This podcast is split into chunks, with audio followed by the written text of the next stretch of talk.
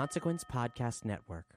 All right, everybody. This Halloween, we're hosting a virtual live show with our good friends over at Cult Podcast. We're doing a double feature, uh, and it's part of uh, Panic Fest online tricks and treats event. Because of the pandemic, a lot of us aren't able to properly celebrate our favorite time of year. However, now we have an opportunity to have some spooky fun and help us out with some friendly folks in Kansas City. This is more, we're doing a, we're doing a team up as Horror Virgin and Cult Podcast, not Romancing the Pod, but it's still going to be fun. Yeah, so twenty-five percent of each purchase goes to help keep the Screenland Armor, one of our favorite theaters in America, in business. Additionally, we'll be releasing some limited edition merch, and from now until Thursday, October eighth, you can pre-order your own piece of Horror Virgin and Cult Podcast history. Tickets are on sale now for twenty dollars, and our shirts are available for twenty-five dollars. However, we're offering a bundle for forty dollars where you get both. It's going to be so much fun, and we can't wait to see you all there. More information is available at cult podcast show dot com. Remember that these shirts are super limited edition and are only available for pre-order until October eighth. See you all soon. Mmm, ookie spooky. Ookie spooky. This episode brought to you by the following patrons: Matthew R., Andy, Sasha, Dave, Brandon, Tristam, Kate, Isaac, Karoon, Ryan, Eddie, Nick B, and Chris. And Chris and all the patrons just want everyone to know that you are loved, you are listened to, and you are a valued member of this awesome Horror Virgin family. And if you want to hear the continued saga of the Patreonicals and the other shout-outs, stick around for the end of the episode, because they get bonkers.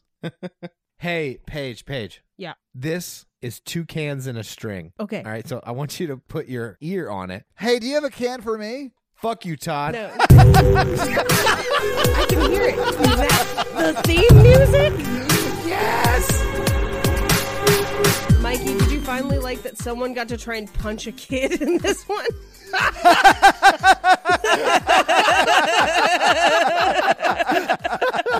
Thank you for tuning into the Horror Virgin. I'm Paige. I'm Mikey. And I'm the Horror Virgin Todd, which means I don't like scary movies, but you guys make me watch them. And this week, you guys made me watch Insidious two. Ooh. So have you guys seen this movie before? No, this was my first time. Was it? Okay. Mikey, have you seen it before? Uh, only one time and only in theaters. And it was scary in theaters. I bet in theaters is the scariest way to watch this movie because there's a lot of jump scares and it's really atmospheric. Yeah, I would say in theaters this probably would have been way more scary than it was today. Oh, so Paige, you didn't think it was scary? No, not at all. I had a blast. Oh my God. Okay. Oh, guys. You laughed? Oh God. Okay, okay. I, I will let you know the few places where I laughed out loud while watching oh this God. movie. Uh, and I will let you know the one that I rewound to uh, laugh at it twice. I'll be honest with you guys. I think the pandemic is getting to me with horror movies. Like, I love watching horror movies with people. Yeah. yeah. Watching them by myself just isn't as much fun anymore. Oh, you miss me? I miss you, Todd. Oh, I it's miss not you as too, much fun. Mikey. And they're scarier to me by myself, and I don't like that either. I agree. Now, what I will say, my sister and I watched this together today. I would have laughed a ton with a person. We laughed our asses off, and she doesn't like horror movies. Same. And, but we got through it. But I did, at many points, type out the things that she said watching this movie, because some of them are pretty great. Well, this is clearly the first time I had seen this movie. It was terrifying. I jumped many times. I was very, very scared watching it, and I do not at all feel shame for that, Paige. I don't care how you look at me right now. I I, I was legitimately scared. That I was like... not intended to be shame. I was just like, I wonder where he jumped at. Yeah, because you can't fathom it. I wrote it in my notes. I'll, I'll tell you guys when I jumped, because I jumped a lot in this movie. But I feel like this movie specifically targets people who are scared of jump scares, and that is very much me. You mean when they have the whole afterlife being pitch dark and people can just run at you? I mean, this first one I feel like did everything better than this one, and then like the cheapness of how of the world they've built kind of becomes too apparent mm. in the second one. And I don't mean cheap like production value. I just mean like it is kind of cheap that like the other side is just pitch black. Does that make sense? You mean the upside down? Yeah. Yeah. Now, what I will say is watching this gave me a lot of respect for Conjuring two, which I feel like is yeah. a way better movie than this. But like you kind of have to draw the comparison because you've got it's the sequel in a Patrick Wilson driven horror anthology. It made me ma- majorly respect Conjuring two, where I was like, yeah. man, I actually liked Conjuring two, I think. Now I'm coming back around to it. I liked Conjuring two. I thought it was a good movie. I mean, I mean, I don't know. I hated this movie, but I can see it's a decent movie. Insidious one ends with like Patrick Wilson being possessed by the old woman in the first one. Yes. Which yes. I thought was just like a, what's it called at the end of horror movies where they do that thing? A stinger. A stinger. This movie is a whole movie based off a premise of a stinger, and I think that's why it's not good. Yeah, a lot of movies would take that stinger, resolve it in like the first ten, fifteen minutes tops. Yes. And then you get a new plot and a new movie. I do feel like this whole movie is what should have been wrapped up in fifteen minutes and then a new plot. Or just ignore the stinger happen. You know what I mean? I would have lost my mind if they ignored yes, it. Yes, thank you. That is not acceptable to me. We got to get into this movie because there are many points where I lost my mind where, like, if the stinger exists in this universe, this is bonkers. Yeah, so let's just get into the fucking movie then, because I agree. We, there's a lot to talk about here, a lot to break down. So, first of all, we open on, I don't know, forty-seven different production company logos. I know.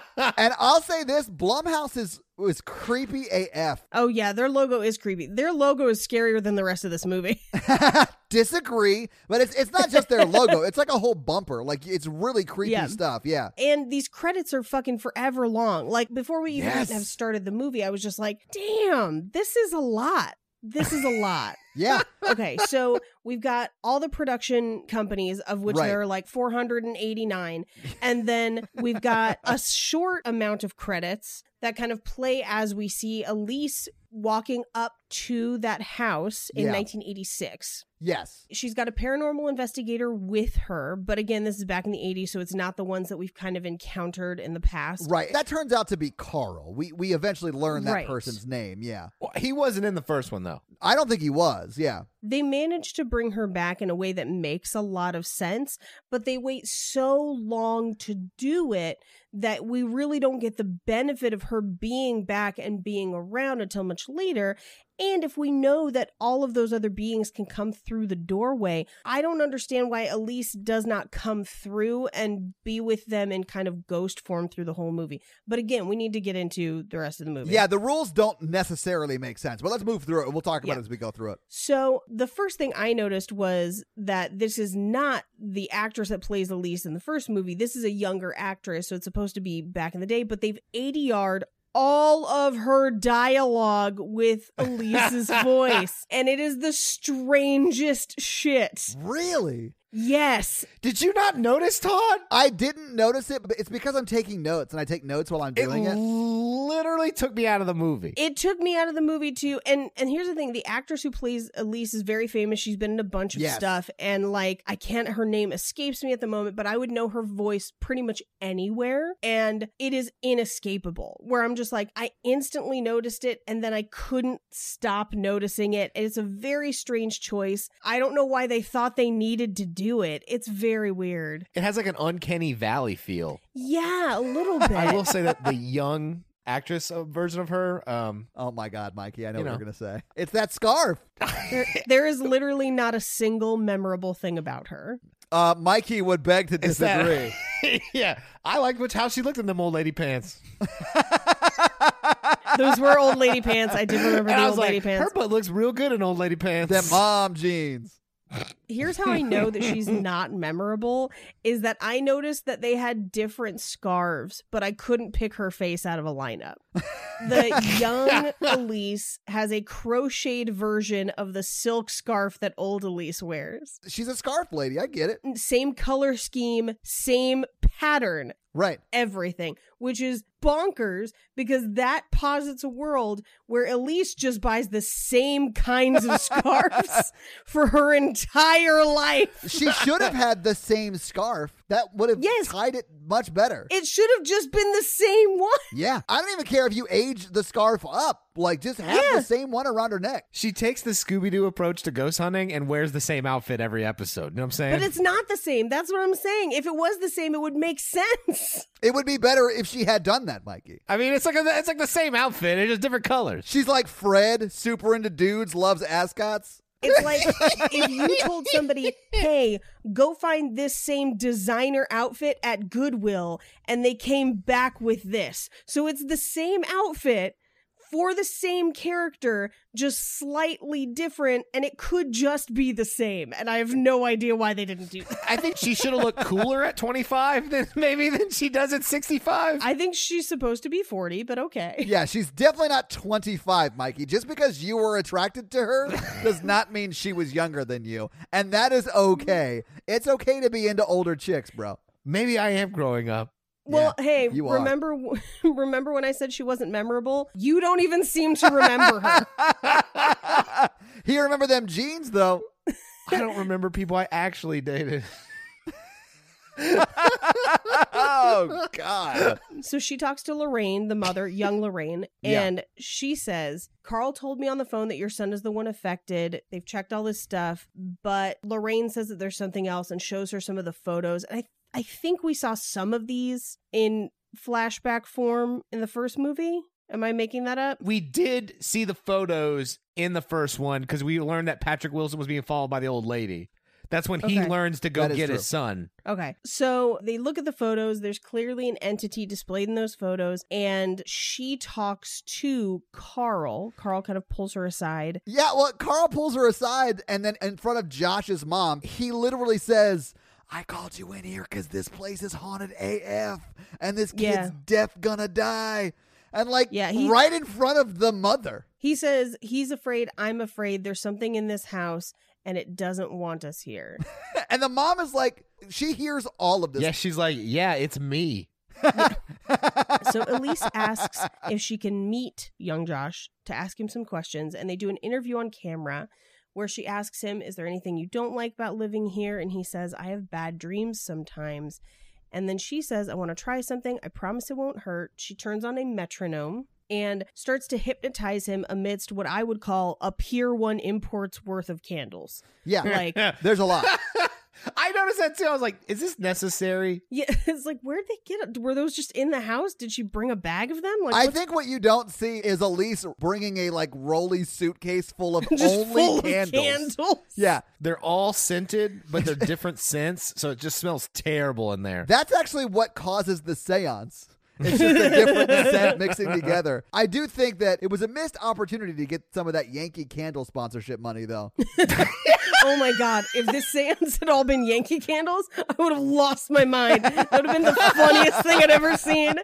Honestly, Yankee candles should have a seance candle, like a smell seance candle. She then says, we're now in your dream. Look around. What do you see? And he says, I'm asleep in, in my bed, but he's not in the bedroom. I'm somewhere dark. It's always dark. And he says, are you alone? He says, she's there. She's always there. She says she's a friend. And then she asks, where is she? Is she here in this house with us? I'd like to talk to her. And then she turns to whisper to the cameraman, and she says, we're going to play a game called Hot and Cold. So she then like walks around the house, having her tell him, tell her where she's hot or cold. Uh, where is she hot? Well, Mikey, you told us where she was hot earlier. We in know. The old lady pants, yeah. I will say, and I know this is really dumb, but she walks through the kitchen, and that kitchen has the best farmhouse sink I've ever seen. I would like, did you, is it in your, that sink is beautiful. I know. The only reason I noticed that is because I'm building a house right now that's going to have a farmhouse sink, and I was like, ooh, yes. That's a nice farmhouse sink right there. I was like, ooh, is that like an inlet? Oh my God. I did think it was insane that young Patrick Wilson has no context for what room she's actually in, but he is still expected to be able to tell her it's hot or it's cold or it's yes or it's no or it's in and it's out or it's up and it's down, it's black or it's white, it's wrong or it's right. Nobody. These are Katy Perry lyrics, but never mind. Oh, I'm sorry. I'm not a fifteen-year-old girl. Yeah. Wow. Okay. You know what? It was a big song when it came out. Other people will get my humor, you sons of bitches. Oh, Paige, I'm so glad you're on this podcast. Oh, man. She walks through the house. She walks upstairs. That's where you get the shot of her butt in those chinos. Mikey. For the record, I didn't even notice it. I think I have a, a really special interest in young women with old lady voices. Um, I know. So, ladies, when you're when you're trying to hit on Mikey, just walk up and be like, so, uh, you want to see me in some chinos? Oh. Mikey. I do declare. Oh, no. No. If you become a Ouija board general when you're when you're when you're horny, I'm out. I am out, Mikey. I will say the reason I noticed it is because I was like, "Damn, I need pants like that." I'm glad we're on the same page. I don't remember her face or anything else about her, but man, that butt. So she goes upstairs into the bedroom, and the lights are turning on by themselves. Yeah. He says, "Colder." She looks under the bed, nothing, and then the closet door opens on its own, and he says, "Warmer." Very hot. And then he says, please get out of there. And she reaches into the closet and gets scratched by something that we do not see. That scared the shit out of me. This part was pretty scary. It was really scary. Like from the moment she looked under the bed and nothing was there, which I was not expecting anything to be there mm-hmm. because that's like the misdirection. And I knew that was coming. But the whole like tension building up until the scratch on her arm or whatever she got cut with, because we don't actually see it. That was really effectively scary for me. She's just doing a seance to get the ghost out of the closet. You got to come out of the closet. hey, hey, that ghost will come out in its own time. Yeah. You do not dictate when the ghost comes out, Mikey. Who are you, Reese Witherspoon? Oh, my God. I did not foresee the amount of, like, crossover jokes that there would be between our two podcasts. Yes. So she runs downstairs. And she says, I saw what it was, and it's not a friend. It wants to be him. I think he has a unique ability to astral project, and the dead have seen him too. She legit says to Lorraine, the mom, your son has a gift, and then explains how it is the worst gift in the world. When he sleeps, he can go to places and see things that no one should see. Like, that is yeah. not a gift. Also, this is a wild conclusion to come to by being scratched in a closet. I would also say this was covered in the first movie with the other, with his kid. Yeah. Because yeah. his kid has the same gift. This is not the first time as the audience we're hearing this if you've seen the first one. But Mikey, the, uh, Lorraine should have been like, oh, did you meet the cat? Sprinkles. Don't go in that closet. That's where we store our razor blades. That's really story. So Elise says, I can take away his gift or suppress his memory of his ability. And they say, how can we do that?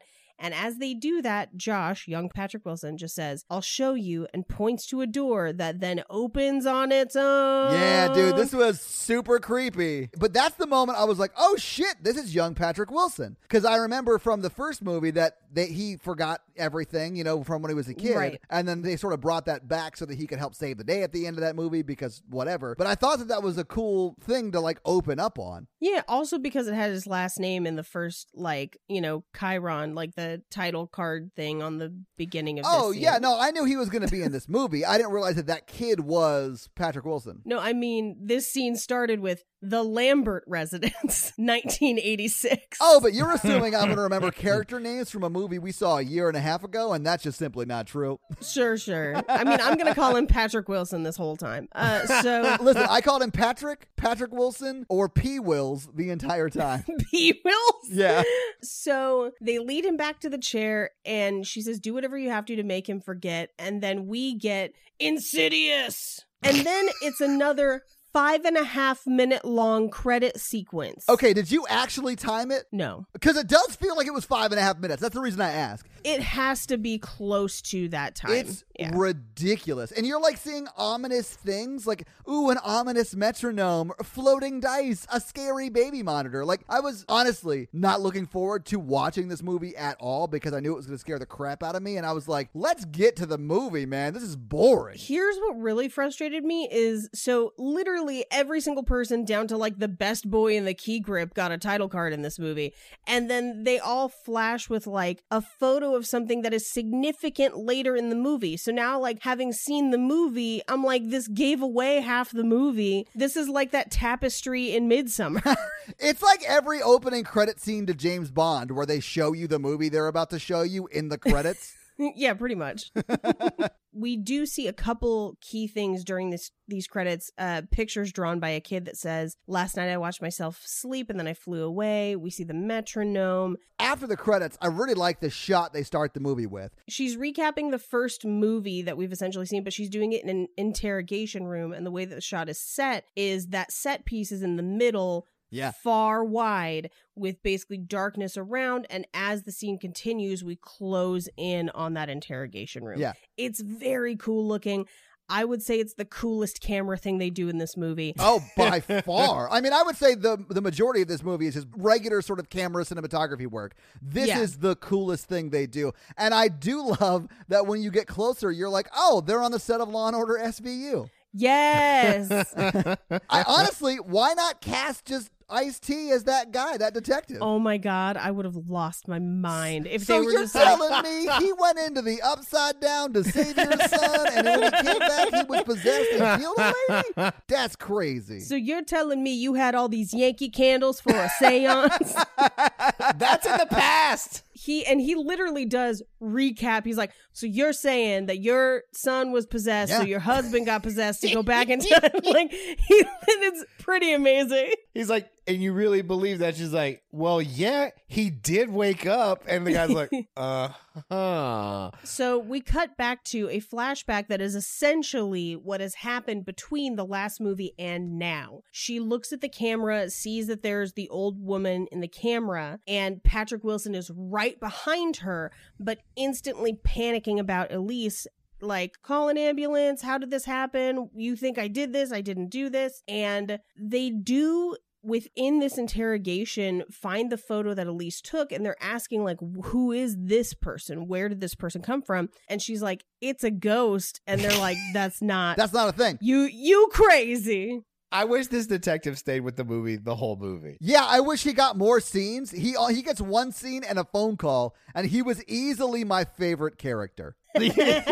Yes. My favorite is that he literally is like, so you're saying this is a photo of a ghost? He interrogates her like he's like, should we check her in? Because... But yes, he should yeah. check her in. Because she is saying things that are insane. I sort of like this movie, but don't like how immediately after the scene, Patrick Wilson is not under arrest. Right? Yes. He gets to just come home, and he's not, like, on trial for actual murder. Yeah. The detective goes, we're waiting for the forensics to come back, but if they match your husband, we're arresting him immediately. And I was like, are they not going to detain him until the forensics come back? Right? My, okay, my absolute favorite thing about this kind of flashback and this whole interrogation scene is when they start the flashback, they cut immediately, like they jump cut to a picture of Elise dead, and it's one of the funniest things I've seen in a long time. Yeah, like mouth agape. Yes. Yeah. where where I was like, is this a zombie movie? Because this is hilarious. And it's supposed to be a jump scare, and it's just not effective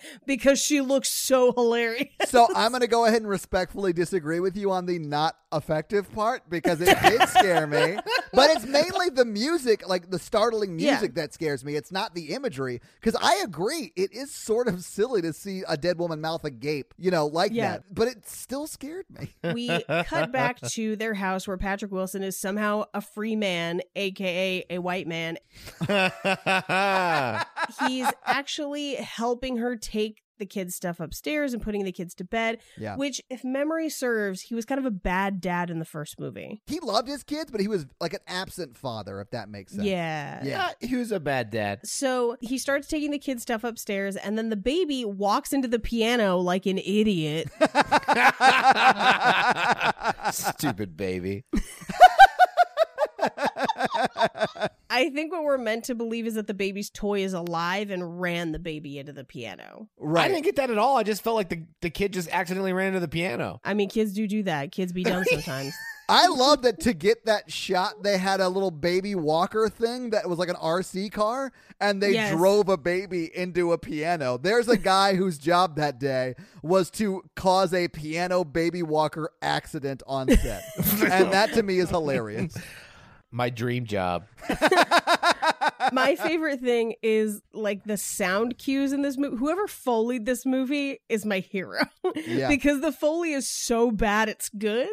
And when this baby walks into this piano, you hear kind of like a poof, like yeah. as if they ran into the keys. Yeah. But they just ran into the side of the piano, which would just be like a bonk. It would be like you just hit a table, like you ran into the coffee table or something. Yeah. Yes. It reminded me of one of my favorite movie deaths of all time uh, that you guys covered on Cabin Fever, where the guy s- gets hit with a guitar and then swallows a harmonica. Oh. And it keeps making harmonica sounds as he chokes yeah. on it. Yeah. It's one of my faves. So he puts the two boys, Dalton and I believe Foster is the other boy's name. It is Foster, yeah. bed and he's kind of tucking them in. He's talking about how the house has been in his family for a long time and he gets to stay in daddy's old room.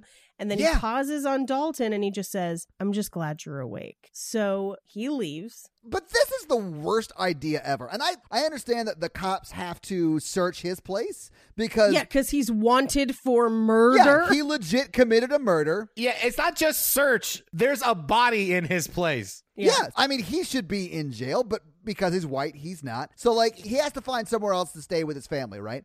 But you should not live in the house your son was haunted in. So the fact that his mom still lives there is insane to me. And the fact that he takes his kids to the room he was haunted in is insane to me. He doesn't remember any of it. No, he does now because they yeah. unlocked all of those memories mm-hmm. when they brought him back. Although, Mikey, Patrick Wilson at this point is not Patrick Wilson, and he can't talk to them because Patrick Wilson is in the Upside Down. You're wrong, because later on in the movie, he says, I don't remember anything about the old lady at that time, which is why they have to go back to nineteen eighty-six. Yeah, but the person who's talking there is the devil possessing Patrick Wilson. No, no, no, no, no, no. Mikey's actually right, and it's not... It's not that, Todd, you're wrong. You're explaining what the movie should be, but it's not what the movie actually is, because, Mike, you are right. It does establish later in the movie that he doesn't remember the things from that time, and that's why they have to go back and talk to mm-hmm. young him.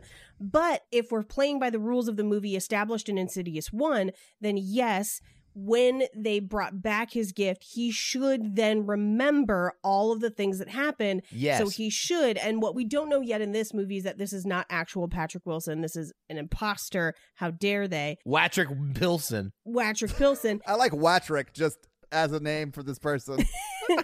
but but let's, for argument's sake, say it was Patrick Wilson. Then, Todd, as far as the rules of the movie go, yes, you should be right. But as far as what happens in this film, Mikey is right. I'm so confused. Okay, so let me just ask these questions then, because I yes. okay. completely missed the whole movie then. Okay, so Patrick Wilson in present day timeline. Yes. Post Insidious one is Patrick Wilson. It is not actually Patrick Wilson. Correct. So that entity that is possessing Patrick Wilson's body, we will call Patrick. That person right. does not remember Patrick Wilson's memories. That's correct. Patrick Wilson in the Upside Down also says he does not remember his memories from the Right, right. No, no, no. I get that, Mikey. I'm just trying to yeah. establish that that person does not. Yes. Right. No yeah, one exactly. does. So that could have been a different room that he grew up in that he wouldn't know. Yeah. The grandma comes in and she's like, uh, this was our room. We moved after the haunting. yeah. yeah. Yeah. This was the study.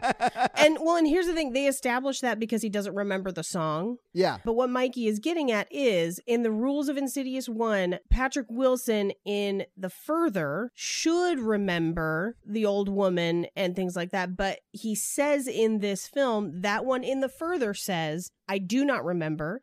And that's why good Patrick Wilson has to go back in time with Elise, or at least back through The Further, yeah. which I have questions about if The Further allows you to just fucking time travel whenever the fuck you want. Yeah, that that, that whole thing was kind of out of left blue. Left blue? Left blue? What the but fuck? So that Patrick Wilson doesn't remember, but should, because he's regained his gifts. That really bothers me. It should. It's a, it's a huge story error. Yes. Yeah.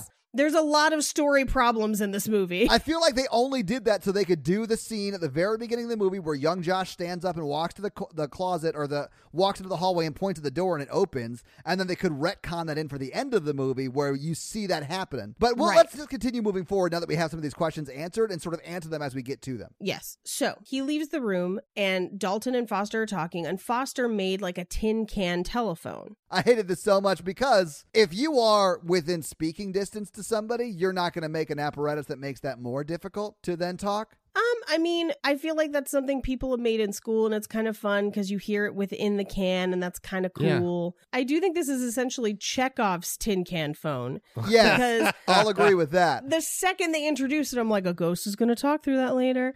He actually tells Foster that he thinks it's stupid, but they start to kind of play with it. Can you imagine if your brother was in a coma for like a year and then wakes up and you're like, look what I made? He's like, that's fucking dumb.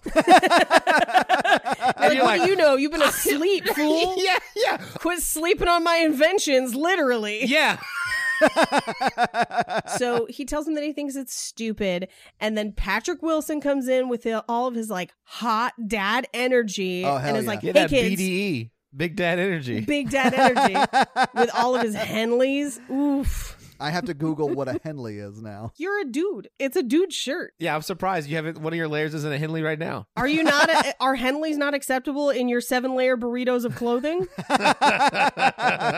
So he goes to bed, a place that we all wish we could be with him. So yeah, with Patrick yeah, Wilson. Yeah, yeah, yeah. And honestly, even Watrick Wilson, because you know that demon knows some tricks. I am, and and I'll introduce it now. Uh, I polled my sister repeatedly through the film as he got worse and worse to see if she would still hit it, and so I have entries each time. Well, he hasn't gone full gaslighting dad yet. That happens soon though, so I'd imagine at it some does. point in that transformation, she was out. Um, you'd be surprised. Is Rose Byrne in the series of scenes? She's in the next scene. So okay. Rose Byrne is in the next scene.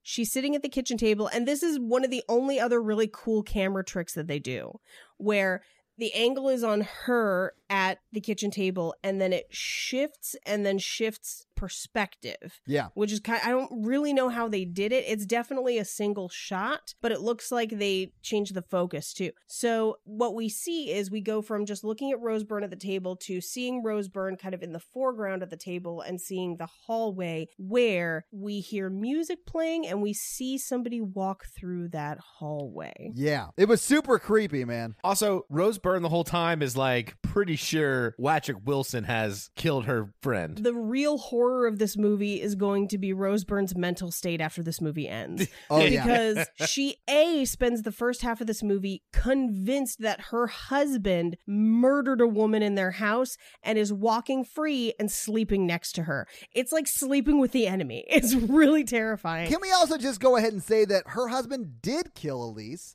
But he was possessed, right? Which, if you believe in that thing or not, that very much changes how you feel sleeping next to that person, right? The second half of this movie is, husband or not, demons are trying to kill, killed that lady and are trying to kill me. At no point does she have like a respite in this movie. Yeah. And then everyone tells her she's crazy. Yeah, she gets gaslit the entire movie. I feel bad for her a lot. This is her Rosemary's Baby. So she calls out for Patrick Wilson's mom. No answer. She walks into the room with the piano, or walks towards it. The doors are ajar, so she walks past the piano, doesn't notice that the piano is playing on its own, and she turns off the radio. When she walks down the hallway, it's coming from the piano. When she walks in the room, it's yeah. coming from the radio. That's why she turns the radio off. Which doesn't make sense, because was Ghost Patrick Wilson being like, oh shit, I better turn the radio on? Well, okay, so here's the thing. So she walks into the room, and the angle of the camera faces the piano, which she cannot see yet, and the piano is playing by itself when she's in the room. Oh, okay. Oh. I did so not see it playing. It was playing, and I don't know if the radio is also playing, because she does switch it off, which means it was on. Well, and the music stops when she does that. Yeah, exactly. But here's the thing. We establish later on that this is good Patrick Wilson playing the song she wrote for him. Why would he stop? He's trying to get her attention. Yeah. I hated yeah. that, too. Once we found out it was him, I was like, oh, well, then that made the scene that scared me earlier both not scary and dumb. Well, he can only perform for a couple of minutes. I mean, I'll take it. Oh, Paige. Yes. She switches the radio off. Then she goes upstairs to check the baby monitor, because we established that she heard ghosts on the baby monitor in the first movie. She checks the baby monitor and hears what is undisputably the piano. And so she goes back down to that room where that creepy murderous baby toy turns on on its own. Yeah. And wakes up the baby, where she hears the crying on the monitor. She runs upstairs and the baby is missing, except that it's not. It's just on the floor, which was still scary. It was sort of scary. Yeah, but it was just legit on the floor. Yeah, she goes to Patrick Wilson. He's like, oh, you've never seen a baby crawl out of a crib before? And I was like, Jesus. Yeah, this is where the gaslighting starts. Yeah. I literally wrote, first off, get your family, burn the house down immediately. And then when he starts gaslighting her, I was like, oh, it's time for a divorce. Like, and she says to him, it's still happening. And he denies it. And what we established later is he knew the whole time because he was doing it. Well, yeah, but she's not talking to her husband there. She's talking to Patrick Wilson. No, yeah. I know. That's what I mean. Like, Patrick Wilson knows it's going on, but he's going to fully gaslight her, where he just says, I just want it to move on. And then he changes the subject and is like, you think I killed her, right?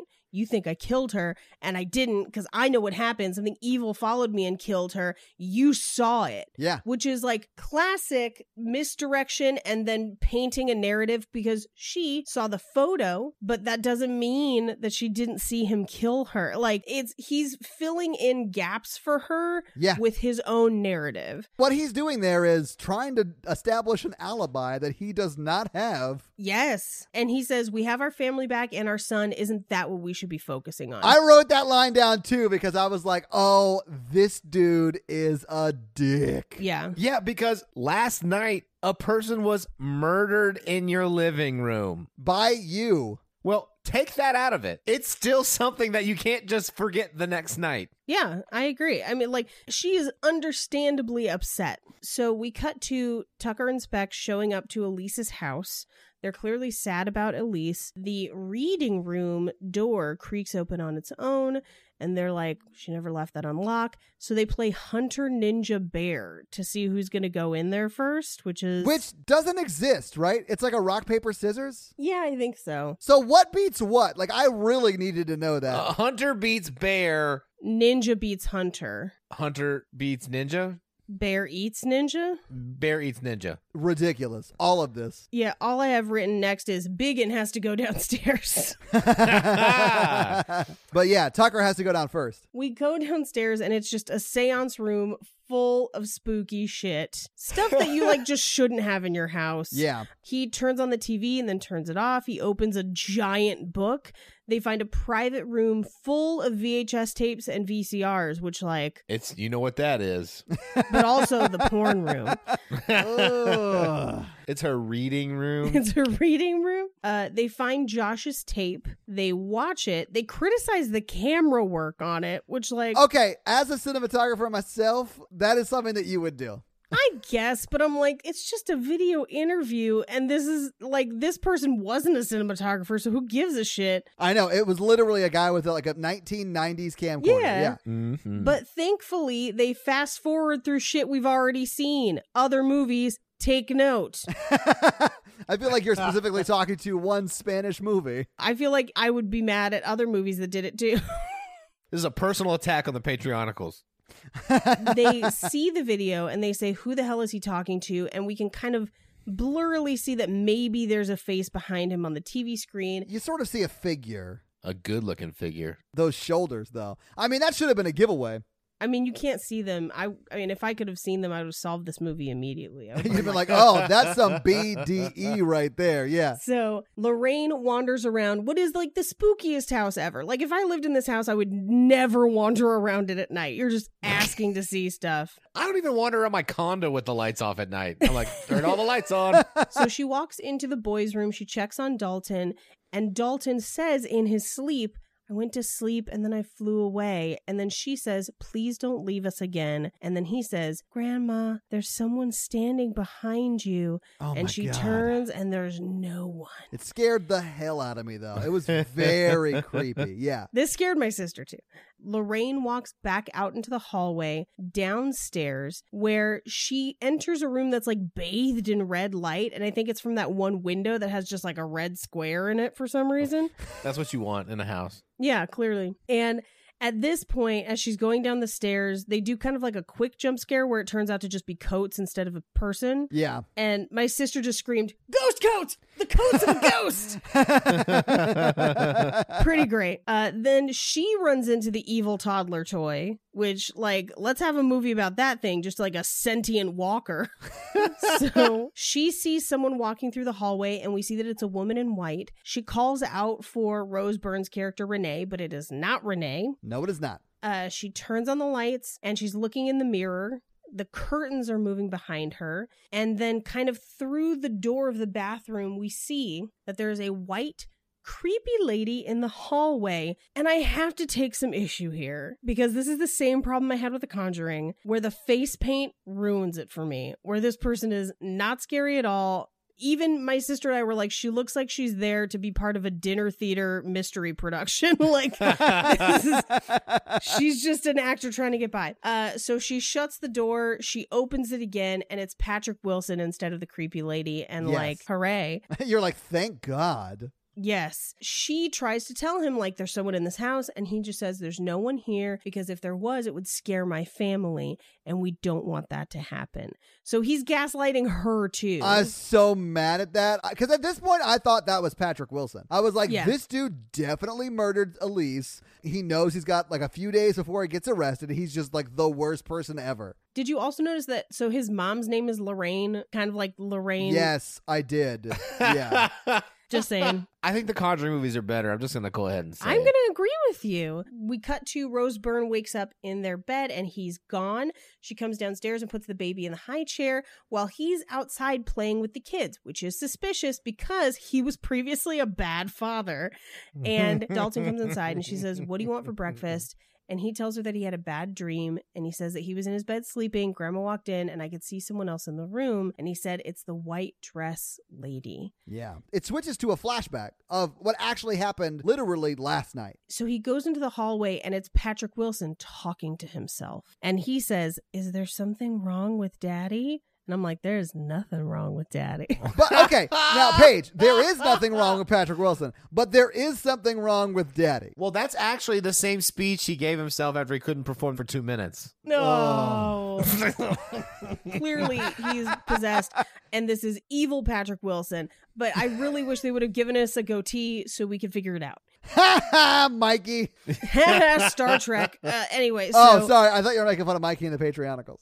No, I stole it from Star Trek. Yeah, it's Star Trek. Oh, it's a trope okay. yeah. of, of evil ones always get goatees. So he takes the boys to school, which again, suspicious. Yeah. Uh, because he's a bad parent. But he also doesn't have anything to do because he's on trial for murder at this point, so he can't go right. anywhere. He has not been arrested. These police suck.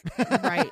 So Lorraine goes to Elise's house. Yeah. Where Uh, Specs and Tucker? Yeah, it is Tucker. Yeah. Who probably should have been interviewed by police? Definitely. Wait, who should have been interviewed by police? Everyone from the first movie that she spent her last three days with. Yeah, I'm assuming that they all were interviewed by police. And we just only saw Rose Byrne. Yeah, mm-hmm. and they just don't care because, I don't know, the whole law enforcement thing really bothers me in this movie. Like, a lot. Well, what bothers me is that Tucker and Specs are dressed like that, and at no point are they like, can we tell you the good news about our Lord Jesus Christ? Have you seen our bicycles? Yeah, later when they're sending Carl into the house, like wired, they're wearing like white shirts and black ties. They're wearing white shirts and black ties almost the entire film. Like, I don't, I don't understand. Like, are they Mormon? Are they not? Like, what are they doing? I think it's actually established in a later movie, like three, that they pose as Mormon so that no one suspects them. Three's a prequel, so they could bring back Elise yeah. again. Yeah. So she goes to Elise's house. She talks to Tucker and Speck, and they basically say, do you remember the first time Elise came to your house? And they watched the video where they've, quote unquote, digitized the footage. Yeah. It was like, sure. But I mean, digitize the footage just means they took it off of the V C R like copy and put tape. It on like a D V D. Yeah, like that's that's all that is. They didn't like enhance it, but that is what it seems like they did, because now they can like tweak it and they're like, I don't know. A lot of media does this where they're like, yeah, yeah. enhance, enhance. Enhanced. And you just can't do that. One of my favorite Community episodes made a joke about that, where she says, if I adjust this footage, I can make it sepia toned. And that's like all she was able to do. And that is really all you're able to do. Yeah. You can Instagram filter it, but maybe that's what it is. There's just a Patrick Wilson filter yeah. where he can be in all the exactly. pictures with you. So all they did was really just put on the Patrick Wilson filter on Instagram, yeah. So we realize that it's adult Patrick Wilson somehow talking to young child Patrick Wilson. And they basically say, we, if only Elise were here to help us. And they kind of have this realization of like, she could be in the Further. If we like can contact her as a ghost, maybe she can. Can I ask this real quick? Because Elise does say when they're in the Upside Down that everyone goes through the Further. So they should know that, unless they just don't know. Know, like maybe they just don't know as much as Elise does about the Further. I think it's got a wrong name since everyone goes through it. It should be called Not Quite Far Enough. um, we cut to Rose Byrne in what is the creepiest laundry room ever. Yes. And the phone rings, and it's the detective with the forensics results, and he tells her that the bruises don't match her husband's hand, which is not a thing. No, it's not. You cannot match bruises to hands. I hated this so much because I, at this point, was thinking, what's going on with the legal status of the murder that just happened? And they, right. in a, one phone call, said, hey, don't worry about that. That's not the movie we wanted to write. Right. They could have just done, they could have tweaked it like this. The uh, we got the autopsy results in, and she had a heart attack. Boom. Shit, I think that's better. Like, no bruising on the neck, no bruising on the neck. She just died of, like, natural causes. Yeah, that I mean, that would work better. The other thing, too, within the context of the rules of this world, Patrick Wilson is possessed, and so he did strangle her. So if anything, it should match his hands. Exactly, and that's why I got, like, I did not like this part of the movie at all. No, when you're yeah. possessed, if you get your picture taken, you're the possessed ghost, and if you touch things, you have the ghost fingerprints. But here's the thing, he strangled her in real life. Are her bruises reflective of the ghost or of the person who actually in real life strangled her? The ghost, duh. I'm sorry, when Mikey said you have ghost prints, all I could see now is Prince with a guitar strangling Elise. Cleanse your depressed self in the waters of Lake Minnetonka. But he's over there singing Little Dead Elise. These are Prince oh. songs, Mikey. Yes. I'm not good with music jokes. Oh, Prince is amazing. We know. So as she hangs up the phone, that kid's toy is rolling around the damn house like an evil Roomba. It is an evil Roomba. It is an evil Roomba. It keeps knocking into shit. Uh, she goes into the living room and she hears someone singing, row, row, row your boat gently down the stream. This and part she, was scary. I hated this so much, guys. She walks through and the kind of ghost walks through from one room to the other and Roseburn follows her, but she disappears. Then we hear the merrily, merrily, merrily, merrily on the baby monitor. Yes. Yeah. This was terrifying. This is very effective. This is a great sequence.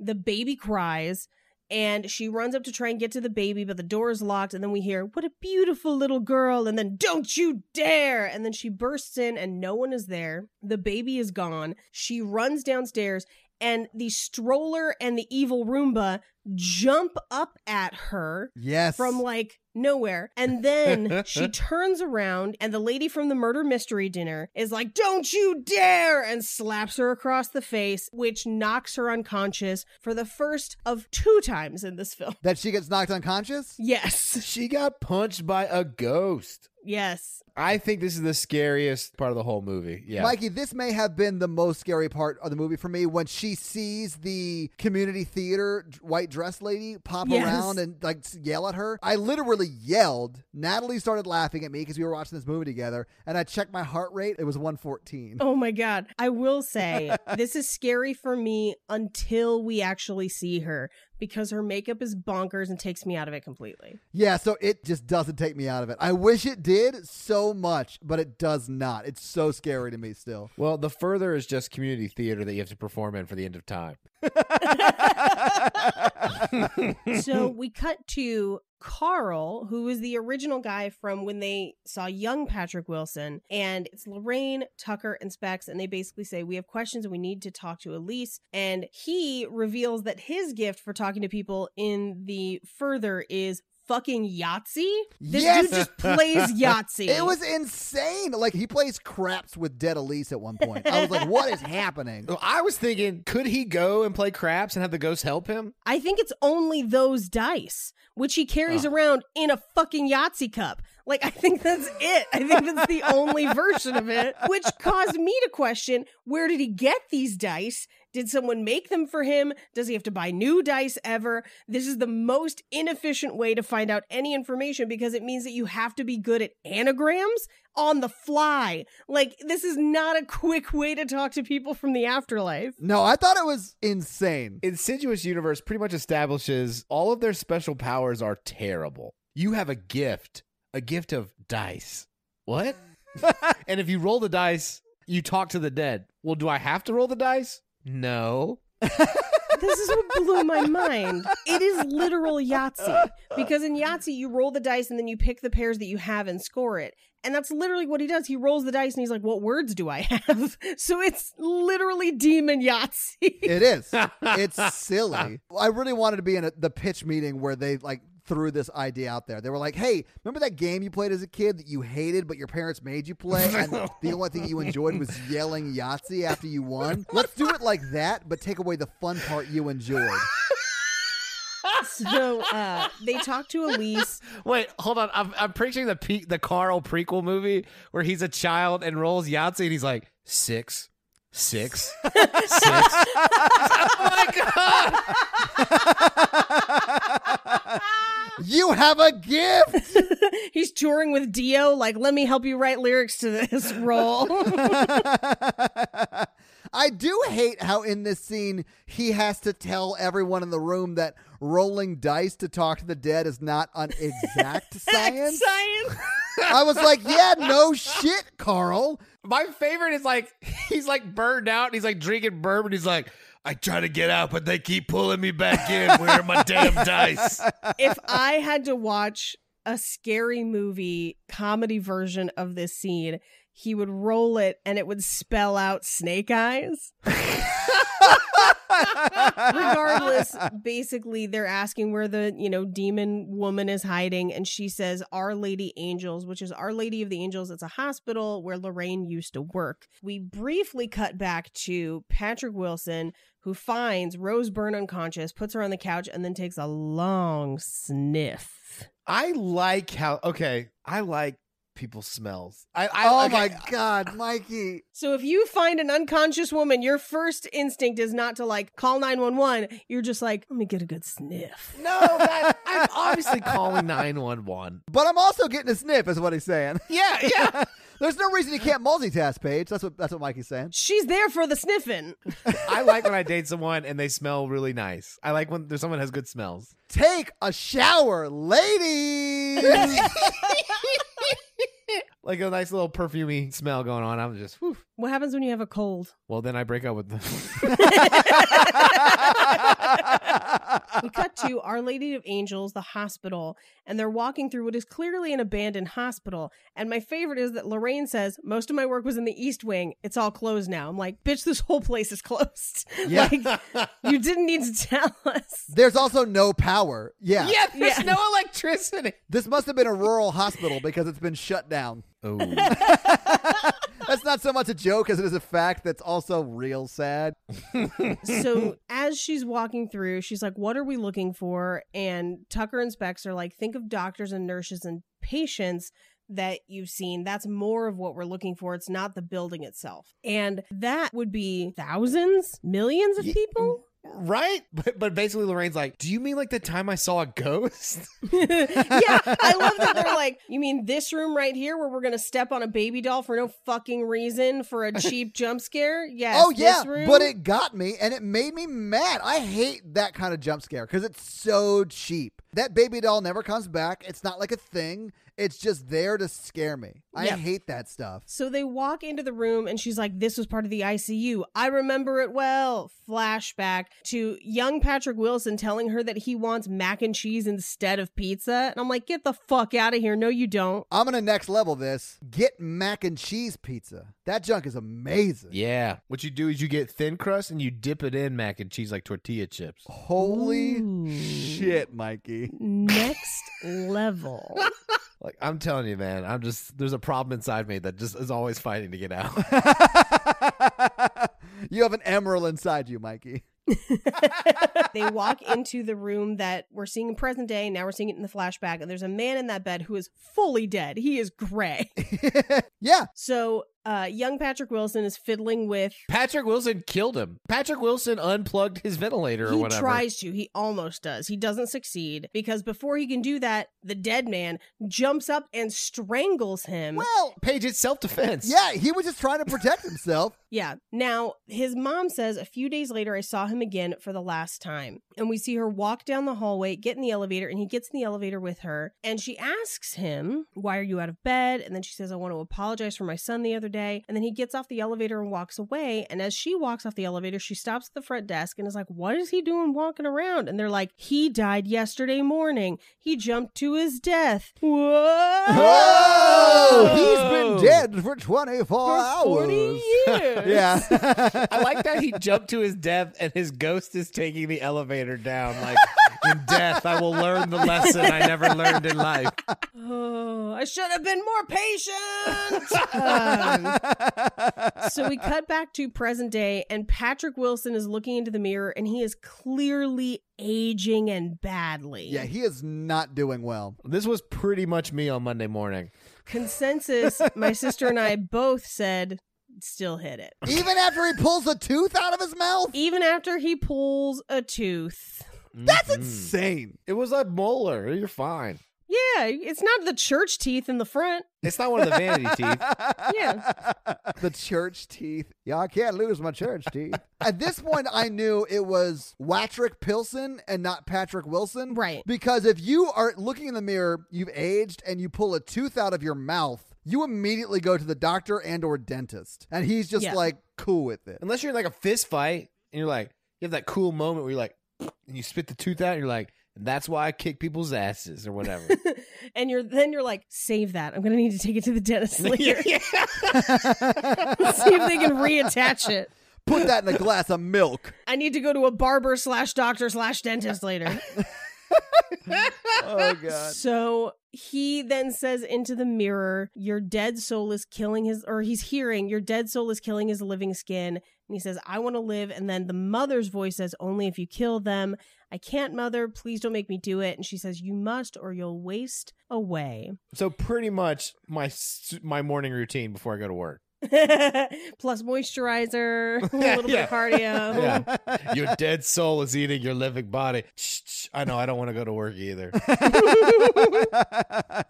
Mikey, if you're pulling out teeth because you don't want to go into work, you have bigger problems. Yeah. Like chewing. So we cut back to the hospital where they're looking at Parker Crane's file. Parker Crane was the name of the old man who jumped to his death and then remembered to take the elevator in the afterlife. Yes. And they find the address for his home. We cut back to Patrick Wilson's house where Rose Byrne wakes up from being unconscious for an indeterminate amount of time, which, by the way, the longer you're unconscious, the more there's a risk of brain damage. So he definitely should have called nine one one. Yeah, but they didn't know that back then. This is in twenty thirteen. Yeah, this is not in the past, Mikey. But the spirit inside him is from the past. Drop the mic. Don't drop the mic. Those things are expensive. So she wakes up, and the first thing she thinks upon waking up is, where's the baby? Which is like, she's a better parent than Patrick Wilson. But, well, yeah, absolutely. Patrick Wilson is like, she's asleep in her crib. I told you, she's fine. And then Rose Byrne is like, someone attacked me. And he says, it's not the house. They will follow us. You have to not be afraid. This is nothing like being dead. I know what that was like. They want what you have, life, but they have no power, so just ignore them. And then he walks downstairs. That's the worst pep talk I've ever heard. Yeah. Plus, yeah. they do have power because they beat her up and knocked her unconscious. Yeah, well, first, the night before, he was like, R O U S's, I don't think they exist. Like, he just totally denied what she was experiencing. Yeah. And then she gets hurt, and then he's like, okay, fine, you're experiencing it, but like, you just have to ignore it. I don't understand what, what the spirit's end game was here. If I'm going to come back from the dead and possess someone, I don't want to like play house. I'm going to be like, I'm going to take the money and the car and go for like a road trip, like go to Vegas. That's the movie I want to see. Mikey come back possessing Patrick Wilson and then going to Vegas. You would not You're know like, what to do with that body, Michael. Oh, the living body's dying because the soul is dead. I'm like, yeah, baby, we got forty-eight hours. We're going to Vegas. You would not even know what to do in Patrick Wilson's body. Can okay, you imagine the did... carnage? The carnage. What if we did a horror version of Being John Malkovich with about a ghost possessing Patrick Wilson? Mikey, just remember, with great body comes great responsibility. Oh, man. Patrick Wilson, we can I can write the script. We can do this. I think you and I could just improv the script, Mikey. You're just going to have to get him on board, and I think he's got better things to do. Oh, you think Patrick Wilson has better things to do than workshop a really shitty script idea with us? Yeah, disagree. Do you want to be in a meta horror comedy film? That's a lot like Swiss Army Man.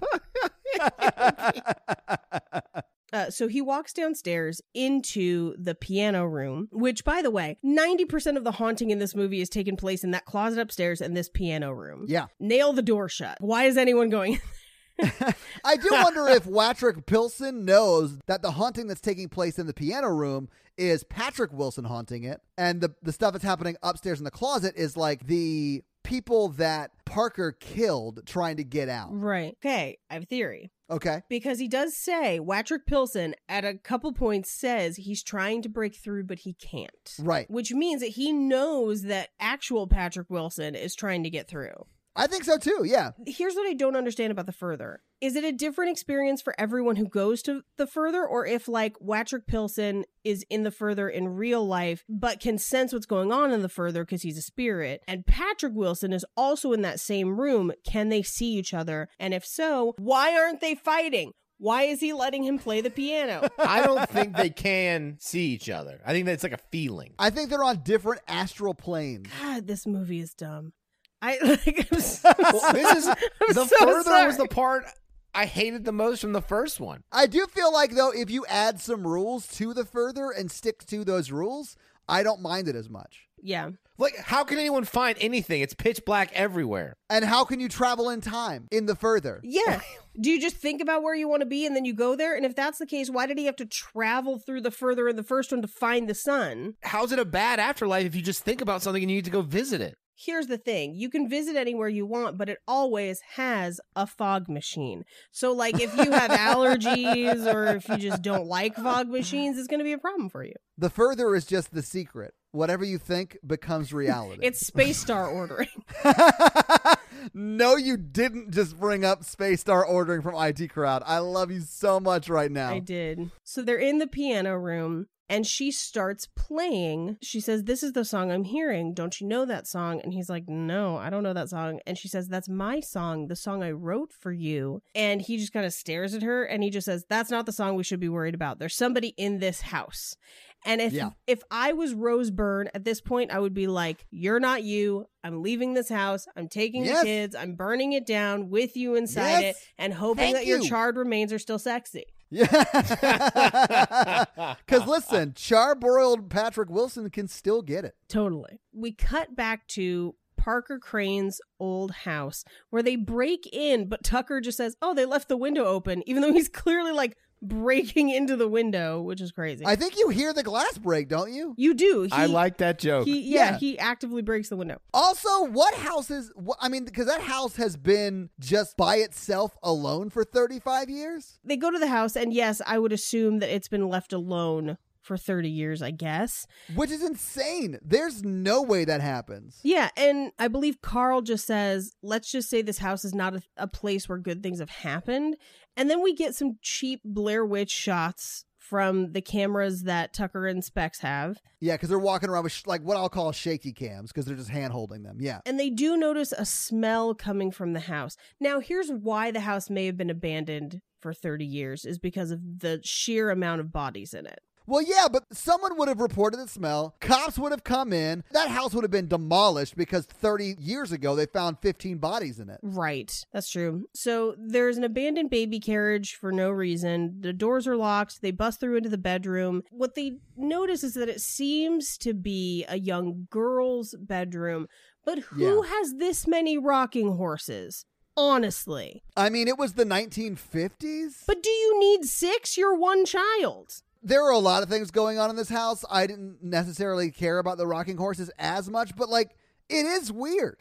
You're right. It is weird. They see a little girl who basically says, you can't be here. And then she disappears. And then we go to Dalton's room where the tin can phone is calling him. Can I just say this about the little girl? Yeah. That scared the shit out of me. Her running through. Yeah. Oh, yeah. That scared me so bad. And then, like, they start to back up and back up and back up and back up from where they were. And then she's behind them, which is not played for a jump scare. It's just creepy. The jump scare is when she runs into the room. I was too distracted with the wig. Well, it's clearly a wig, but they address that later, though. I didn't hate that.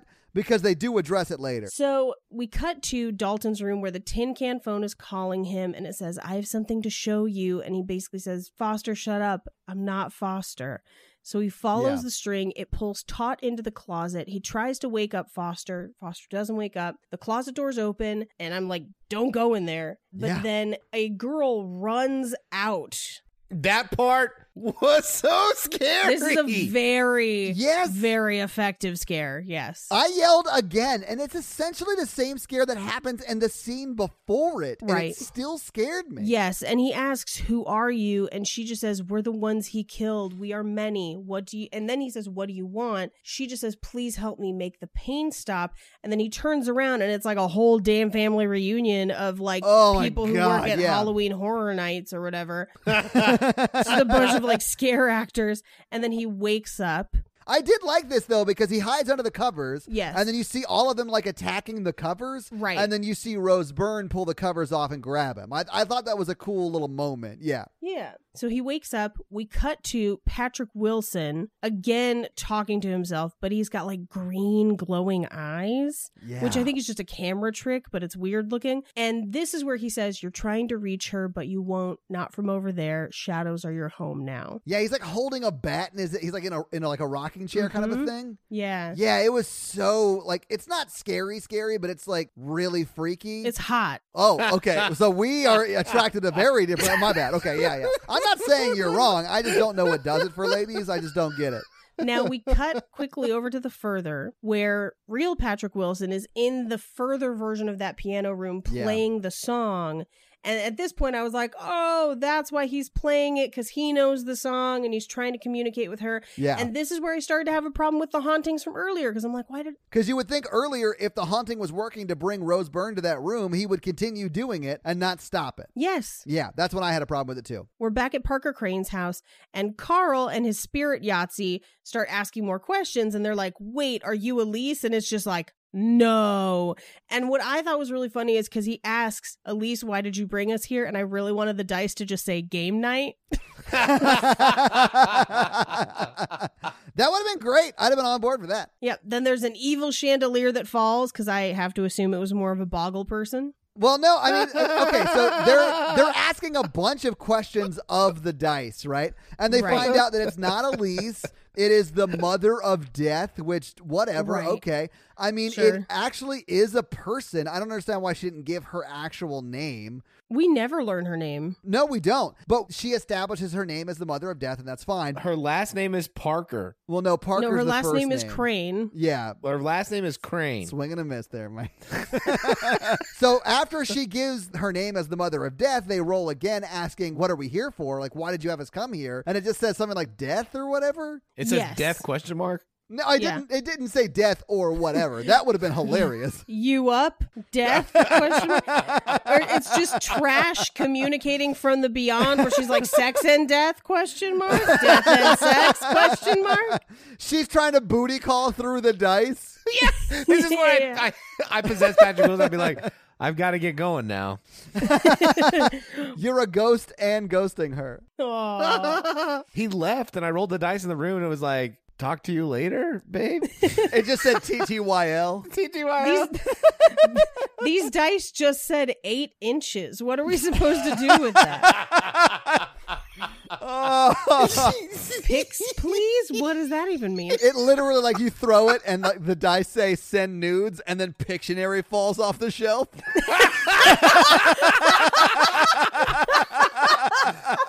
That's what I call spirit photography.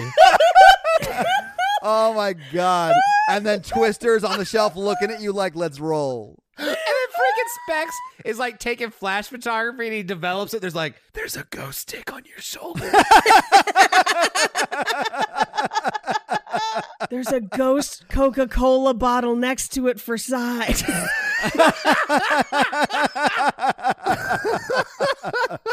Holy shit, man.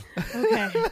So Holy we shit. hear some noise from the room behind the bookcase, and they start knocking to see if anyone knocks back. Clearly there's something behind there, so they pull the bookcase out, and that's where the smell is coming from. Yeah. And it's like a church full of dead bodies covered in tie-dye sheets. I think it's just decom, but it looks like tie-dye. I think they were like bodily fluids, but these were ghosts, right? No, these were actual bodies, because he pulls the sheet and can smell it. Yeah. Those are the murder victims. I thought they found them thirty years ago, like, according to the article or whatever. No, the articles no. were just saying that it's the black bride who's killing people, but like they never caught the black bride. So they find those articles in a mystery trunk, and it basically says yes. that one of the victims escaped and gave like a description, but they never found these thirty bodies because they only have like fifteen murders attached to this black bride. Yeah. And this is clearly more people. Right. And they never got caught. And so they turn around and see that there's a mannequin wearing a black wedding gown and veil. And we cut to a flashback of Parker doing some very specific drag. He is serving sliced tilapia. It's, I don't know. It's, he is not super fishy. That's all I'm saying. He's not super super fishy, but he is camp and I'm digging it. Oh yeah, he is definitely a theater queen. He's serving it. He's yeah. about to serve a knife to that lady and her bodily organs. In this flashback, we find out that allegedly his mother made him do it, question mark. I get that vibe at this point, but we'll talk about that more when we see more of the mom right. later. Yeah. Yeah. I do like that Specs pulls up the sheet to look at one of the people under them, and then Tucker's like, don't touch anything, because yeah. Tucker knows they immediately have to call the police. Right, which they do not. I know, that drove me crazy. The police presence in horror movies is just sad. We need better police in horror movies. Well, these are also the worst police department ever. That's a big ass room to hide in the house. And it smells like dead bodies and has right. for at least thirty years. That's what right. I mean. It's not like a secret basement. It's like, hey, you know, this house is a little like further back than the inside suggests. Yes. Yeah, it's not dug under the house. No.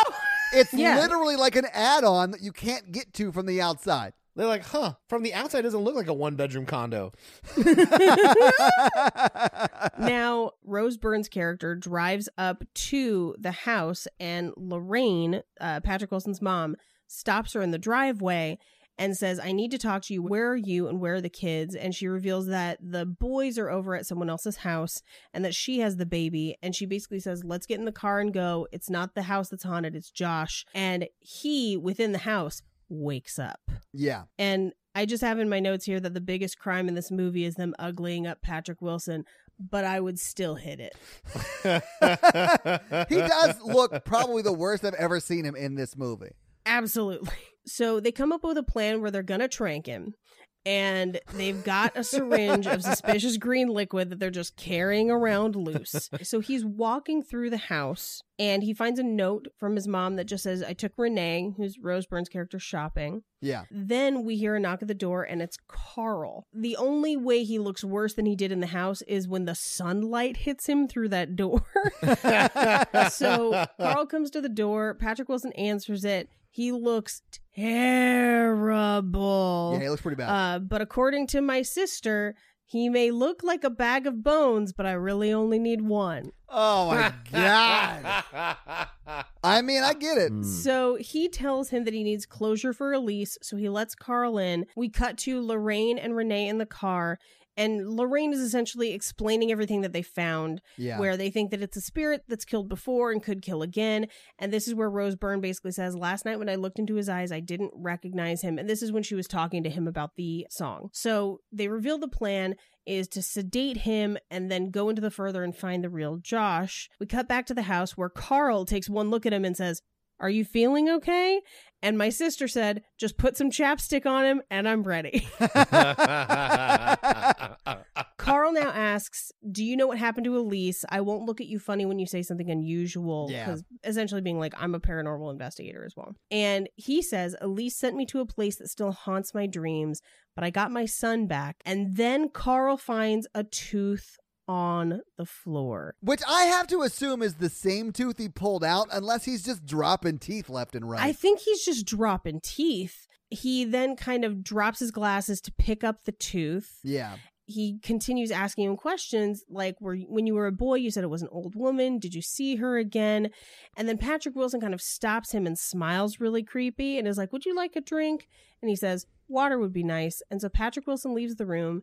And Carl picks up the tooth, and according to my sister, if the tooth fairy found that tooth, that's like a ten dollar tooth right there. I mean, yeah. It's a big-ass tooth. and it's still got blood on it, which I thought was real gross. Right, and the Tooth Fairy gives you bonuses if blood's still on it. I don't think that's the case at all. And I want to point out that I don't think it's unrealistic that Patrick Wilson would walk in on Carl after getting this glass of water, because it takes an appropriate amount of time to get a glass of water, but yes. he takes conservatively fifteen seconds to look at the tooth, and then he gets the syringe out and he starts messing with it. Like, that he's taking way too much time to yeah. do all of these things. Oh, I'm sorry that a man whose life is based off of reading dice from a Yahtzee cup that talks. Creating anagrams from dice on the fly. Yeah, that's his whole job, is not smart at doing something.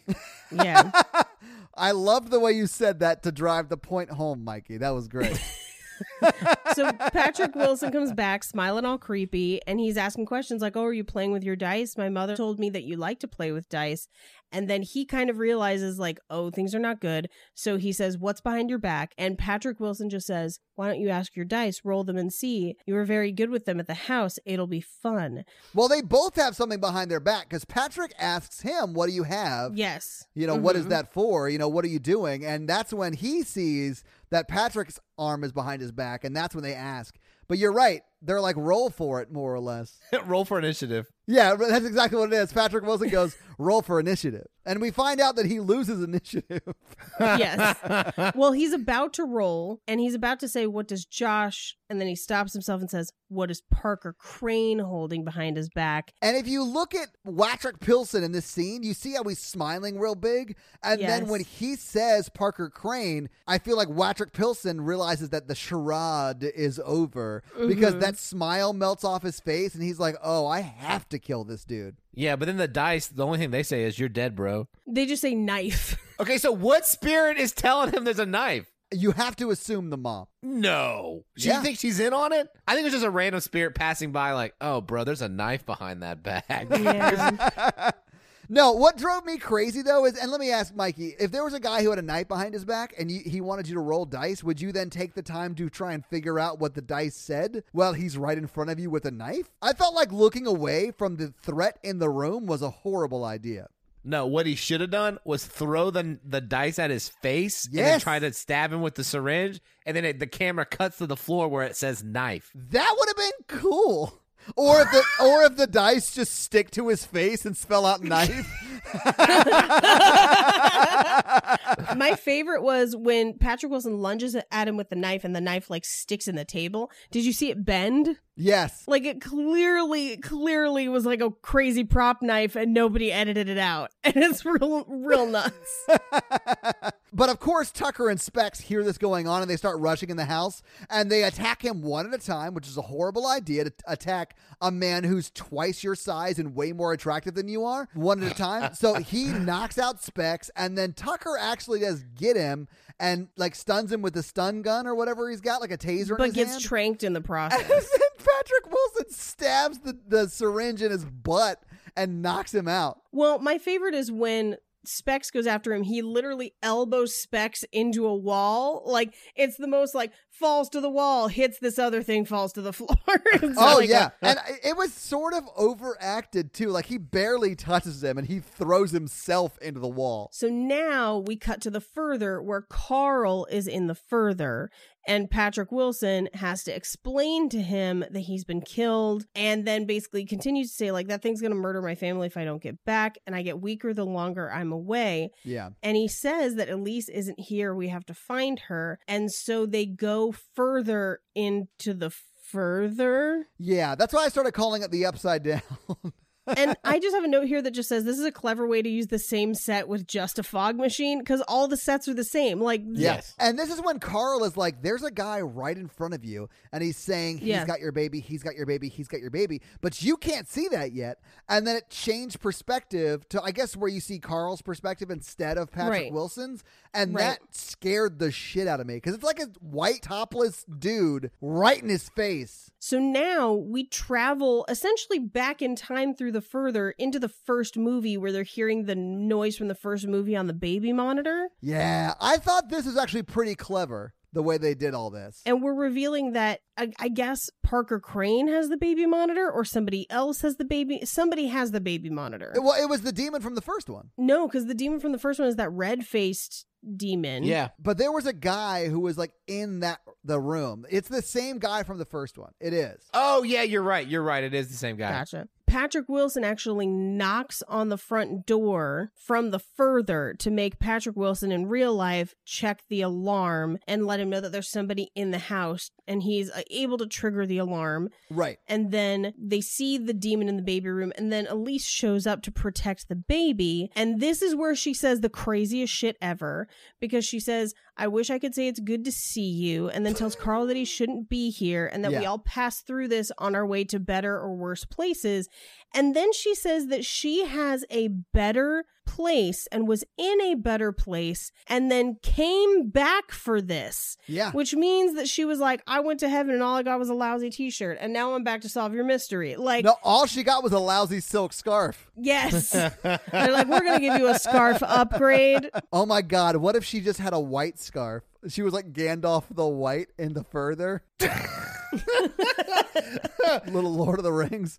Anyway, I thought this little bit was sort of interesting and cool, and I didn't like the way it played out totally. I like that they tried yeah. to rework it and like sort of retcon what happened in the first movie, and I thought they sort of pulled that off well, but then making Patrick Wilson, the guy who's fighting off the demon in the first one, upstairs in that baby room, I thought was kind of weird, and then Elise yeah. coming in and saving the day, I thought was a little weird. Like, I, I felt like yeah. they started with a cool concept and then shoehorned things and it didn't necessarily need to be there. And didn't necessarily fit with the first movie. Movie. Yeah. Then she tells him that he needs to find the old woman, and this is where he says that he doesn't know where she is, and she says maybe we're asking the wrong Josh, and so this is when we flash back to I'll show you, and we, you know, he directs them to the door, and Elise says, so that's what that was all about. Yeah, so like they literally in The Further time travel. Like, I'm assuming it's Elise that takes them, takes yes. Carl and Patrick Wilson to the house that he grew up in, and that's when you see the Patrick Wilson over-the-shoulder shot that we saw Specs and Tucker right. give us earlier,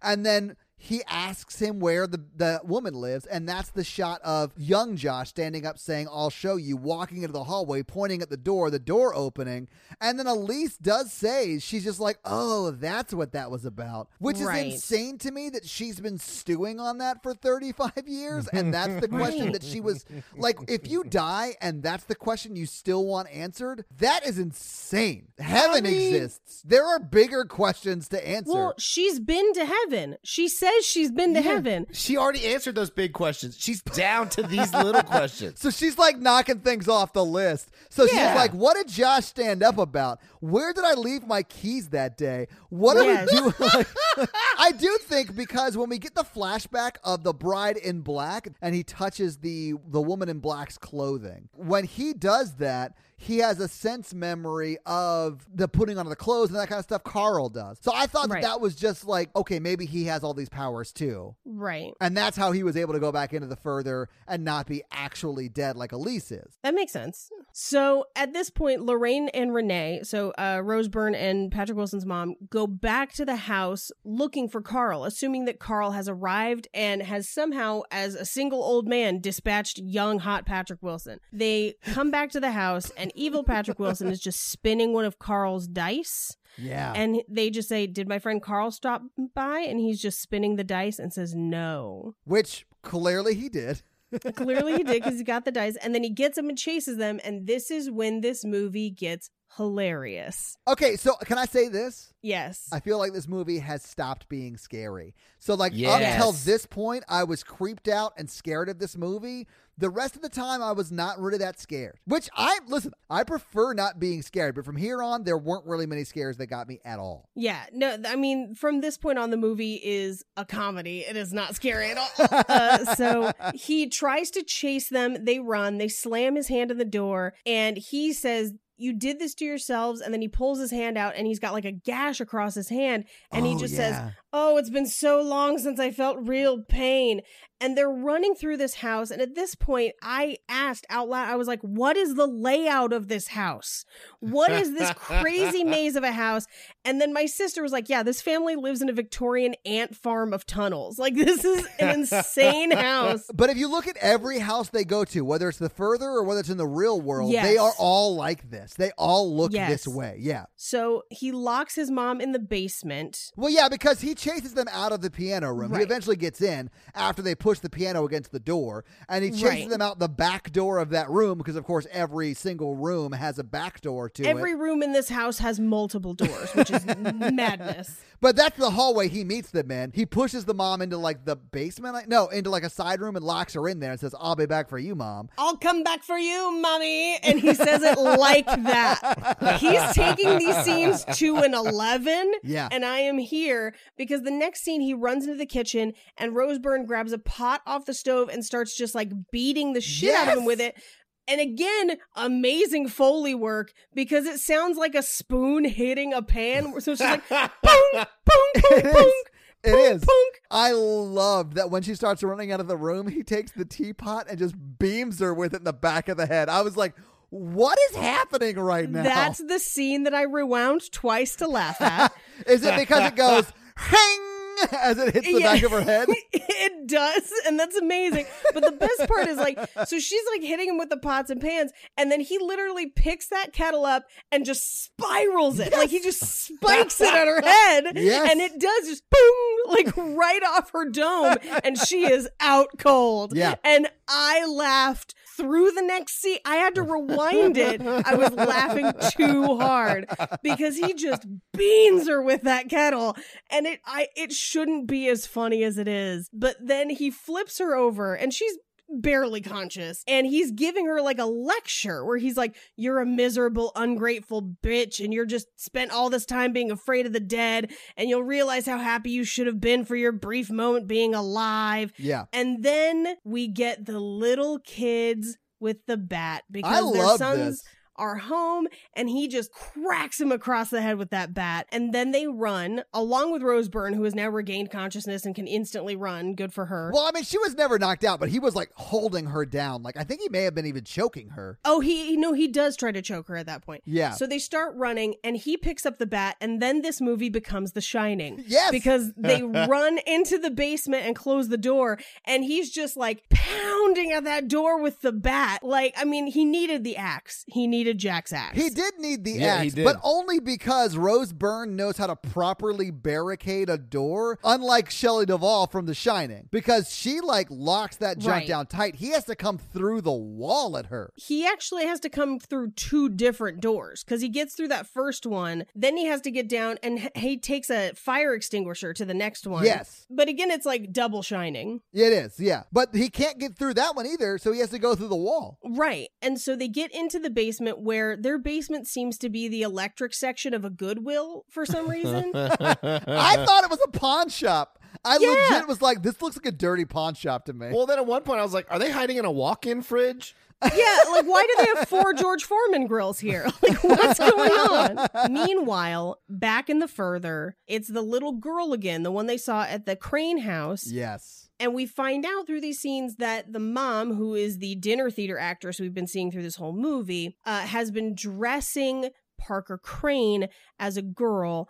And that is not Parker Crane's identif- gender identity, what they would have chosen for themselves. That's what I got. I was actually a little worried to talk about this movie just because of this. Like, I don't know right. what is correct, because I'm literally the dumbest white man I could ever be. So, like, uh-huh. I was... I was a little worried, but and this scene sort of sets the record, I think, for his preference. The little boy draws a picture and signs it Parker because he likes being Parker. Right. right. That's what I and got. The mom comes in and abuses the shit out of him, was like, your name's Madeline. Or Marilyn. Marilyn. Yeah. Freudian slip. Yeah, Marilyn. And just and th- this is where we get that that audio of the, like, how dare you, you know, or whatever. That we heard briefly earlier, yeah. Right. But she does smack the shit out of this kid. She smacks this kid harder than Mikey wants to smack every evil kid we see in a movie. Yeah. True.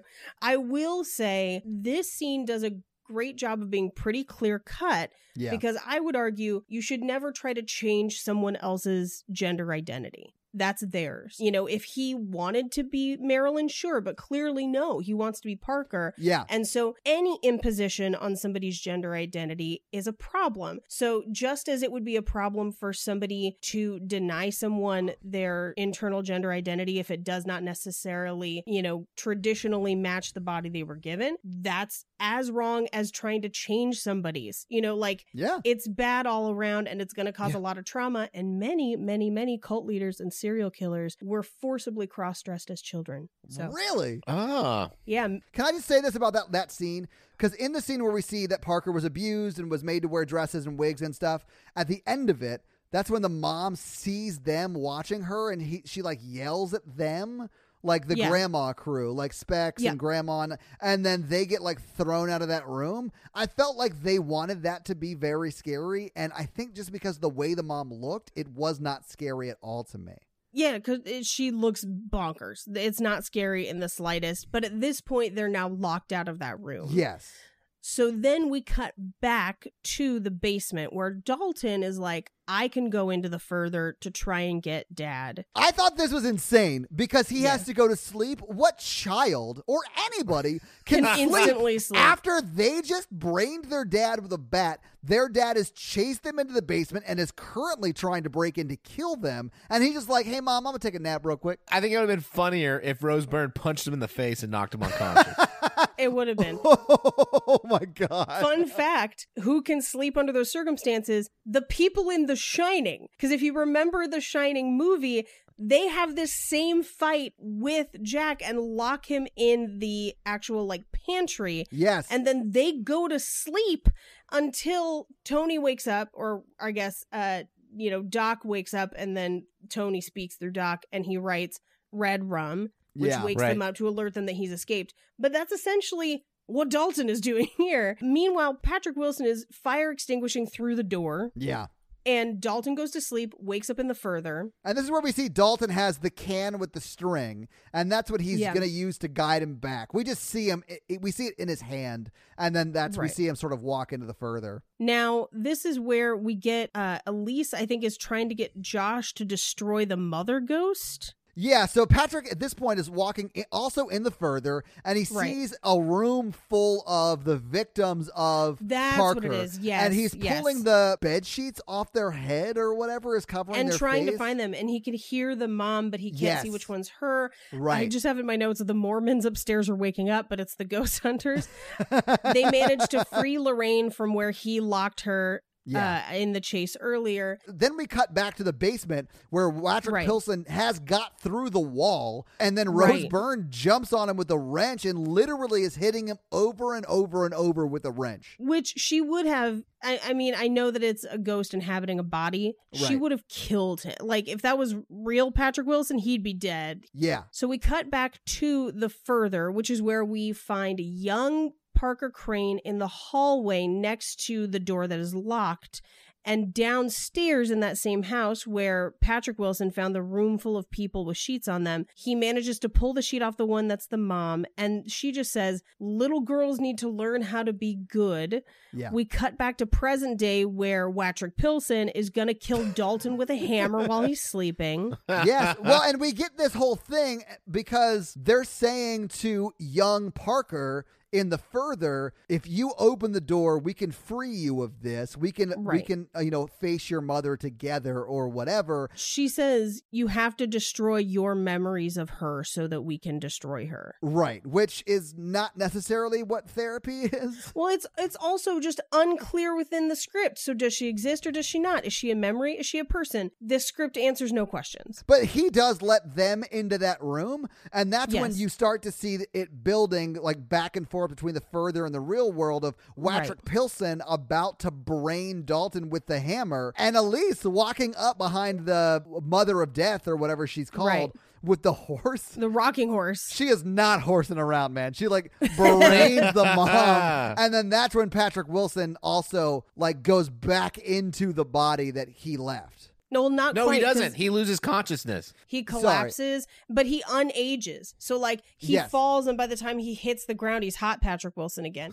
Elise tells him to take Carl with him out of the Further, which, and the Further seems to be collapsing around them. But it's one of those things where I'm like, well, how do you get out of the Further? Is it a place that you have to actually walk? Why can't they just, like, beam me up, Scotty, and be out yeah. of the Further? Also, so why did Dalton have to go in there? Because Dalton is the one who's leading them out of the Further. It's like a reverse but male poltergeist, where the yeah. child's going to get them. But I don't understand why Dalton's there at all. I don't understand why the Further is collapsing. The Further is a place that everyone passes through. That was established. Right. I thought it was just they killed the mom ghost, and that's why that house collapsed. Okay. Th- I mean, that makes sense. But also, if you kill someone in the Further, are they extra dead? Like, what happens to them? Yeah. Do they go to the bad place? So they then wander out of this house into what can only be described as Halloween Horror Night. Because it's just like just people walking around in bad ghost makeup that aren't allowed to touch you that aren't allowed to touch you uh, and they walk right into Dalton, like, oh, fancy seeing you here, like yeah. where are you, by the roller coaster?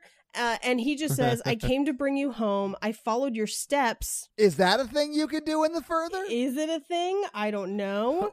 Yeah, what do steps look like when they go back in time?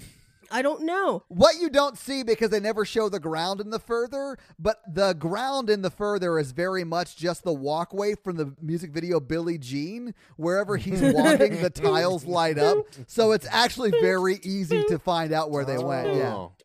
So they follow the tin can string home, which again makes no sense. Right. Patrick Wilson wakes up. And Dalton wakes up. Yeah. And then he's like, it's me. I promise. I'm okay. And Dalton's like, Daddy, you're back. And Rose Byrne is going to need so much therapy yeah. after this There movie. Needs so much couples counseling. Yeah. Because this is like three nights after he murdered someone in their house. Yes. He has been gaslighting her for like two or three days and then yeah, tried, tried to, to murder kill their her. child. Yeah. And her. Yeah. yeah. And the first week that their son's been up from a coma. Yeah, she has had quite a week. Yeah, but yes. Patrick Wilson was like, where's my teeth? And then as they're kind of reconciling, Tucker bursts down into the basement, still dizzy, and just says, bring it! And then, ha, ha, ha. I right. did think that was sort of funny. We cut to, essentially, Patrick Wilson and Dalton sitting on the couch, and Carl is essentially going to make both of them forget, yes, you know, what they have experienced and the fact that they have this gift, and they're getting sleepier and sleepier. Then we cut to Specs and Tucker showing up at a house where Tucker's just eating a Hot Pocket. Okay, I have so many questions about this Hot Pocket because it's still in the microwavable sleeve, but they drove there. So he's either eating a very cold Hot Pocket or he heated it up and held it in his hand the whole drive over there and is just now starting to eat it. I believe this happened in the first movie. I believe we've had this discussion on this podcast. But I think this happened in the first movie because I'm like deja vuing this like conversation about you talking about this Hot Pocket. Is this just because you want a Hot Pocket? No, no, no, because Todd's talking about the sleeve. He eats out of the sleeve and it really bothered him last time. Like, why well, wouldn't you plate it in the microwave? He's also only got one bite out of it. So he's been holding it for conservatively the whole drive over there. Unless they have a microwave in the van. Is that a thing? Can you get a you microwave can. van? Or a van in a microwave? Don't you follow van life on TikTok? Of course you can have a microwave in a van. No, I don't. But, I mean, cool. I guess they have a microwave in their Mormon van. And he thought it was now was the time to eat something. I guess. Ridiculous. Anyway, so they go to the door of a house uh, and they say that we have a message about Allison. One of her friends spoke to us about her. And they're just like, what are you talking about? And they say that we help people. And the little girl says, who's the lady? The lady standing behind them. And it's Elise. And so Elise's ghost walks into the house. While she's doing that, we kind of overhear them say, our friend told us to tell you that Allison's accident was no accident, and when she was resuscitated, something came back with her. And as we see Elise try to talk to Allison, we hear a creaking, and then she looks up and just says, oh my God, and, and that's, that's the movie. movie. Roll credits. So we watched the movie, we talked about the movie. What did you guys think? This movie is a mess. Here's the thing. It's not not enjoyable to watch. I didn't hate it. If you like jump scares, sure. But God, the holes and the script questions, and like this movie is just like a swamp of confusion most of the time. Yeah. I have not in the past been a huge like James Wan series fan. It's not usually my thing. I did really like Conjuring two. This, not so much. I was just like, I kind of really wanted to like it because I liked Conjuring two, and I was kind of disappointed. What about you, Mikey? I kind of agree. I feel like this is James Wan, because I believe these came out before Conjurings. I think so, too. I think Conjuring, he had figured some shit out. Yeah, I, yeah, I think it was his proto-Conjurings, because I, I, Conjuring two, I think, is pretty much just as good as the first, which is so hard to do, especially in a horror movie. Yeah, Conjuring series is great, at least the ones we've seen. Yeah, and I, I think this movie kind of drops the ball uh, a little bit, and I think I think it is gets confusing. I think it can be scary. I think the jump scares were really effective on me, and I, unlike Paige, I don't have a problem with the makeup. That that stuff scares me. Those ghosts. Yeah. So for me, I hated this movie. It was super scary because of all the jump scares, and it answered none of the questions that I think need to be answered for me to sort of understand what's actually happening. Right. And that is annoying to me. So I I did not really like this movie. It's mainly because like it's really scary for me because I don't handle jump scares well.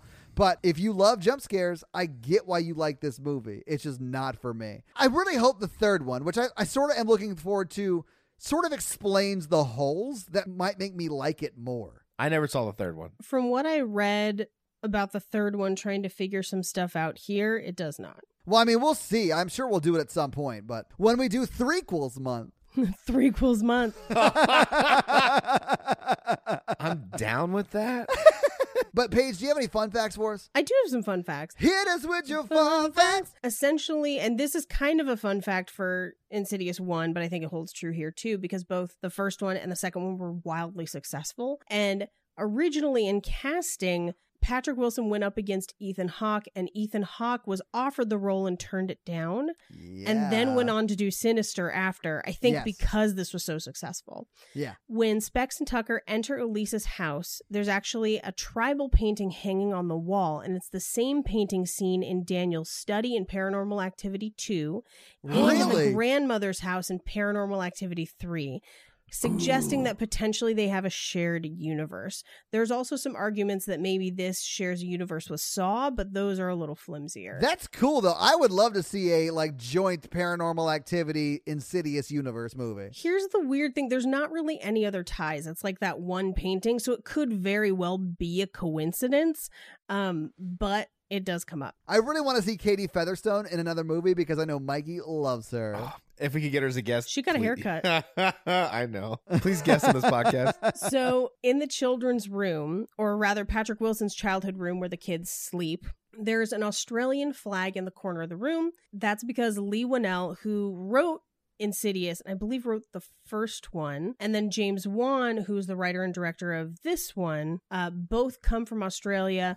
James Wan was born in Malaysia and then moved to Australia, and Whannell was born there. Um, at around twenty-five minutes into the film, when Specs and Tucker analyze the footage of young Josh, the Panasonic V C R logo is worn away in places so that it only reads Panic. Oh, that's cool. Yeah. When young Lorraine rides down the hospital elevator with Parker Crane, the music playing in the elevator is the funeral march from the Sonata Opus thirty-five by Chopin. Uh, so that's kind of, I mean, if you're a super classical music nerd, you might have caught that. Yeah. Uh, when Lorraine wakes up in her room just before she goes to check on the two boys, the old horror movie playing on the T V is Carnival of Souls from nineteen sixty-two. Insidious not only shares similarities with the film, as the plot also features the main character being stalked by a ghoul, but it heavily influenced several notable horror directors, including James Wan. But the film that inspired them the most was Poltergeist and Poltergeist two. Specifically. Oh. Yeah, which we have not done yet. I don't we think. haven't, but I mean, I even mentioned Poltergeist while talking about this movie because it is. A f- yes. But so was Insidious one. It shares that sort of going into something and then coming out of it, you know? Absolutely. yeah. And finally, uh, when Lorraine has flashbacks of Parker Crane, they used the same hospital that was used in Halloween Two. So just a really? little sequel month fun fact for you. Yes. That's there awesome. You go. And those are our fun facts. Well, thank you for those fun facts, Paige. We appreciate it. Let's talk some box office then. So what do you think the budget for this movie was? This is the second one, and the first one was really successful. So I'm going to say it's a minimum of forty million dollars for this movie. Okay.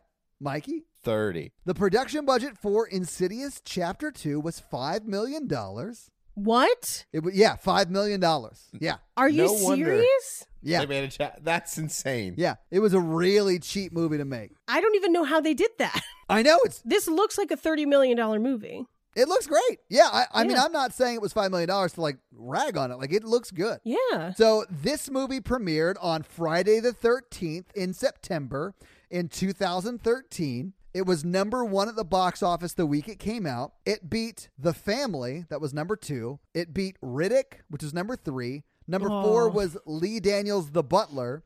And number five was We Are the Millers. So you're saying it had no competition. Hey, it destroyed that week. I'm sure it did. So remember, when I tell you how much it made in the opening week, the whole movie cost them five million dollars to make. You ready for this? Yeah. Yes. Just in the opening weekend, it made forty point two million dollars. Holy shit. Yeah. Holy shit. I hope some of them took points on the back end because oh, damn. Yeah. They made so much money on this movie. That was just the opening weekend. What do you guys think it made just domestically in its full theatrical run? I'm going to say if it made forty its opening weekend, it's got to be close to two hundred in its full theatrical run. Well, this is just domestic. Yeah. Okay. I'd say one hundred, one hundred twenty. Okay. It made eighty-three point five in its full theatrical run just domestically. Now, you guys were close when we talk international because okay. it made another seventy-eight mil internationally Damn. for a total of one hundred sixty-one point nine million dollars. And then wow. it also made an additional nine million dollars, nine point five technically, in D V D and Blu-ray sales. So this movie made in the one hundred seventy million dollars on a five million dollars budget. Wow. Yeah. No wonder James Wan gets to direct everything now. Yeah. Yeah. So that's box office. But I mean, he crushed it out of the park with this movie. Yeah, absolutely. Yeah. So Micah, let's do that scary scale. All right, scary scale, uh, scale of one to ten of how scary we fell in the film when we watched it this time. It's not a measure of quality, but a measure of scary, spookiness. Uh, our one example is Ghostbusters, and our ten example is Texas Chainsaw Massacre. All right, Todd. I'm going to give it a six. I thought it was pretty scary for the majority of the movie. The jump scares really got me, but from the moment the climax of the film happens, it sort of stops being scary for me. But a lot of the early scares are very scary, so it's a definite six for me. All right. Paige, what do you give it? I'm giving this a three. It was not super scary to me, but I can. There are a couple scares that got me. I can definitely see how it would have been scary, and especially in a theater. Um, oh, but for yeah. me, it's it's topping out at a three. I would say in a theater, this easily gets a seven or eight out of me. Oh, yeah, yeah. I'm I'm going to give it a four because I, I was pretty scared up until the climax. Yeah. So, so, Stop. So, so, I'm so sorry. I'm so sorry. I, especially you saying that. I can't. Like, if if Paige had said that, I would not have reacted that way. But uh, you saying okay. it just makes me laugh. I'm so sorry. I, I, I, the earlier scenes with the baby and stuff really freaked me out. So, yeah. yeah there you yeah, go. Yeah, absolutely. Yeah, that's the scary scale. Yeah. So, Mikey, do you have a review for us to read? Yeah, I'm, I'm looking it up right now. Nice. Oh. Well, while you find a good review for us to read, let me tell them how they can have their review read on the podcast, and that is simply to leave us a five-star text review on Apple's podcast app. And, you know, leave us actual text so Mikey has something to read, and we'll have a little fun with it while Mikey reads it. So, Mikey, do you got one? All right. Amy E eleven. All right. Amy, what you got? She said the title of that review, her review is Horror Virgin is Me. Oh, okay. I love all caps this podcast. Oh, well, thank you. I absolutely hate horror movies, but I have this irrational fear that one day someone will use them to torture me. So I read yeah, and listen to everything about them. What you're describing is my life. um, so she reads and listens to about to everything about them. Uh, the silliness, perverted humor, and what that's what she said esque jokes and great chemistry y'all have are definitely helping me get through this. I am slowly watching them now thanks to this podcast. I love all three of you. But Mikey is my favorite. I knew you were going to read this one. You teased it last week. Five stars. But listen, I get it. Well, Amy, aside from having terrible taste, we really appreciate that five-star review.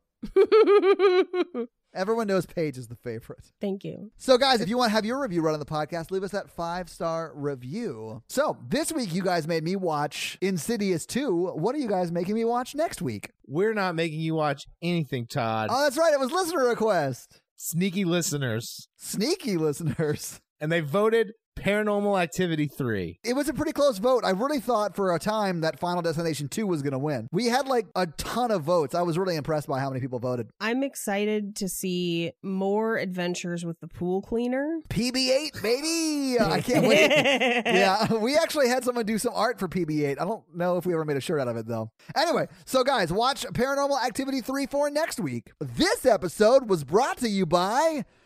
Nick, Nick B. B. Nick B, fun fact. Oh, yeah? Yeah. Whenever there's video of him, he pays someone else's person to record his dialogue, and they use that as his voice. So he has someone A D R all of his lines? Wow, I've never seen that before. Definitely, definitely not in this movie. I wish I honestly had that kind of money just to throw around. They call it James Earl Jones money. I wish someone with a really deep voice would dub me. This episode also brought to you by Ori. Ori. And Ori's great. I got stuck in, I guess, what is the equivalent of the Upside Down.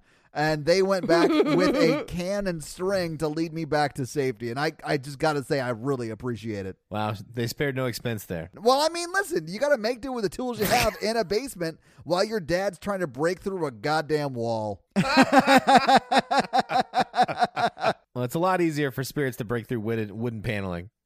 You son of a bitch.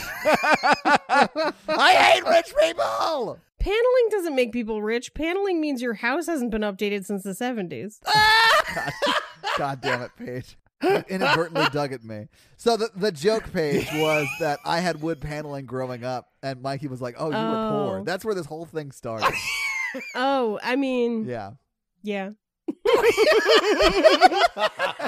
Fair enough. We now return you to another episode of The, the Patreonicals. Okay, so... This week, some more stuff's going to happen. Are you ready? Let's bring yes. it, Mikey. Okay. Evil Matthew with the goatee. Him and Isaac were like, we're kind of evil. Let's like break off and do our own thing. There are factions forming with inside the Patreonical group. Yeah. Yeah. Of course. Karun was like, can I just go with y'all? Because like, this planet sucks so bad. I mean, it probably does compared to what he's used to. Uh, so he, they, those three go off, and they, they start going towards the the the. Uh, they're like, we're not going to go to the stupid gold mine or whatever they're talking about. Like, why would we go there? And uh, it's only full of gold and wood paneling, which is horrible. Beyond measure. Uh, and so they they uh they they go into town, uh, Tombstone, the town of Tombstone, right? The town of the Tombstone, frozen yeah. town with little like cubed pepperonis. Yeah, exactly. It's nine ninety nine. uh, and then uh, Kate, she flew last episode. She comes down and she's like, "I don't have a good feeling about this Old West stuff. Like something doesn't feel right." And uh, Eddie was like, "What are you talking about?" And and she's like, "What do the horses say?" And, the, and he's like, "You know, normal horse stuff. I mean, I don't see anything super weird around here, but I, I get it." Eddie was like, "Hey, do you guys see anything happening?" And they were like, "Nay." they're, just, they're just standing there like, jump on it, let's do it, we are the ponies. That's the second time I'm going to have to drop in my pony in yes. almost as many episodes. Yes. Genuine's going to come for that Horror Virgin pony. No, no, oh. They, also, they're in the gold mine. I forgot to tell you guys that. They went to the gold mine. Yeah, Yukon Cornelius is down there like telling them all about silver and gold. No, there, there's no one. It's like an abandoned one. Oh, okay. And um, okay. Sheriff Andy's like, who the fuck are you people? Oh, sorry. I wasn't I wasn't expecting that to be so harsh, but yeah, I like it. I'm on board. Straight to the point. I like Sheriff Andy. And then uh, Sasha tells Andy, she's like, uh, Andy, we're from the future, and we're like, we're stuck. This is like a prison in time because uh, like an evil organization full of uh, cybernetic animals has taken over the earth. And there's a zombie virus. He's like, what is a zombie? Oh, God. Yeah. There's just too much explaining we're going to have to do to Andy to catch I know, him up. I know. So it, it, like, it goes like a yada, yada, yada type situation because there's, there's a lot of stuff to catch him up with. Yeah, yeah. God. He's yeah. like, calm down. It was a medical experiment for the government to spray drugs on marijuana. But then it leaked in the middle of this town and a bunch of punks turned into skeletons. These zombies actually came from the Sunny D virus. If you guys really want me to recap the Patreon, no, I will no, gladly no, do. Absolutely not. Yeah, absolutely is not. Is that even possible? It is not possible for Mikey to do it. It is possible for a listener to do it who actually pays attention. Jump on it. Let's do it. Recap the story. You gotta stop singing Genuine My Pony, because this is the Horror Virgin, and if you don't, it's no longer gonna be a virgin. Nice. Dave is like real friendly, but he's kind of evil. A lot of friendly people are evil. Genuinely like a pretty chill dude, but like gets bored easily. So he's Mikey? Yeah, kind of. So he's with he, he's with evil Matthew uh, and Isaac and Karun. But Dave's the one that's kind of explaining Karun, like, the Old West or whatever. Right. Evil Matthew was like, I've got a great idea. What if we rob the bank? Like, if we're going to be in the Old West, let's, like, fuck shit up. So he is, like, going straight up Westworld on vacation. Like, yes. He's like, if we're here, let's enjoy ourselves. Let's go rob a bank. And Isaac, like, I'm in if I can eat the bank teller. Of course. So, but first they stopped. Well, they mugged some guys. Why? Why would you mug the guys? They had to get some Old West clothes. Oh, okay. So they changed into mm-hmm. Wild West gear, because you can't you can't roll into uh you know a bank in futuristic clothes with Uggs. Right. Dave's like, guys, we'll get nicer clothes after we rob the bank. We'll be rich. We get whatever clothes we want. Yeah, assless chaps for everybody. Yeah. For days. So anyway, they rob the bank. Uh, Isaac eats the teller. I love how you just like yada, yada, yada over like intense action scenes. Yada, yada, yada. Put your wallets in the bag. Yeah, they, no one fought them. Uh, but Isaac did eat a guy and kill him for no reason, which was like kind of not cool. Oh, yeah. Wild card. Not cool, Isaac. Nobody wants yeah. a wild card in their group page. Karun has blue skin, so everybody's like, "What is? What's up with this blue alien skin guy?" Because he's like, kind of like got scales, kind of kind of scaly skin. It does not surprise me at all that people in the Wild West time are very concerned about the color of someone's skin. Ooh, that's a good point. I mean, you're the one that put Karun in this situation. So Karun tried to shoot a guy, but like kept missing. So uh, evil Matthew just shot him for him because he was making fun of his skin color. Nice. I like that. So evil, evil Matthew with the goatee, even though, you know, he's not a great guy, still has like a moral code. Because Karun was like shooting wildly, he accidentally hit Dave twice in the head and Dave died. He double tapped Dave while trying to shoot somebody else? Yeah, he's a terrible shot. No, that sounds like he's a very good shot, and he had ulterior motives that were not expressed. No, Karun was like, you have to use your hands? I don't understand. It's like a baby's toy.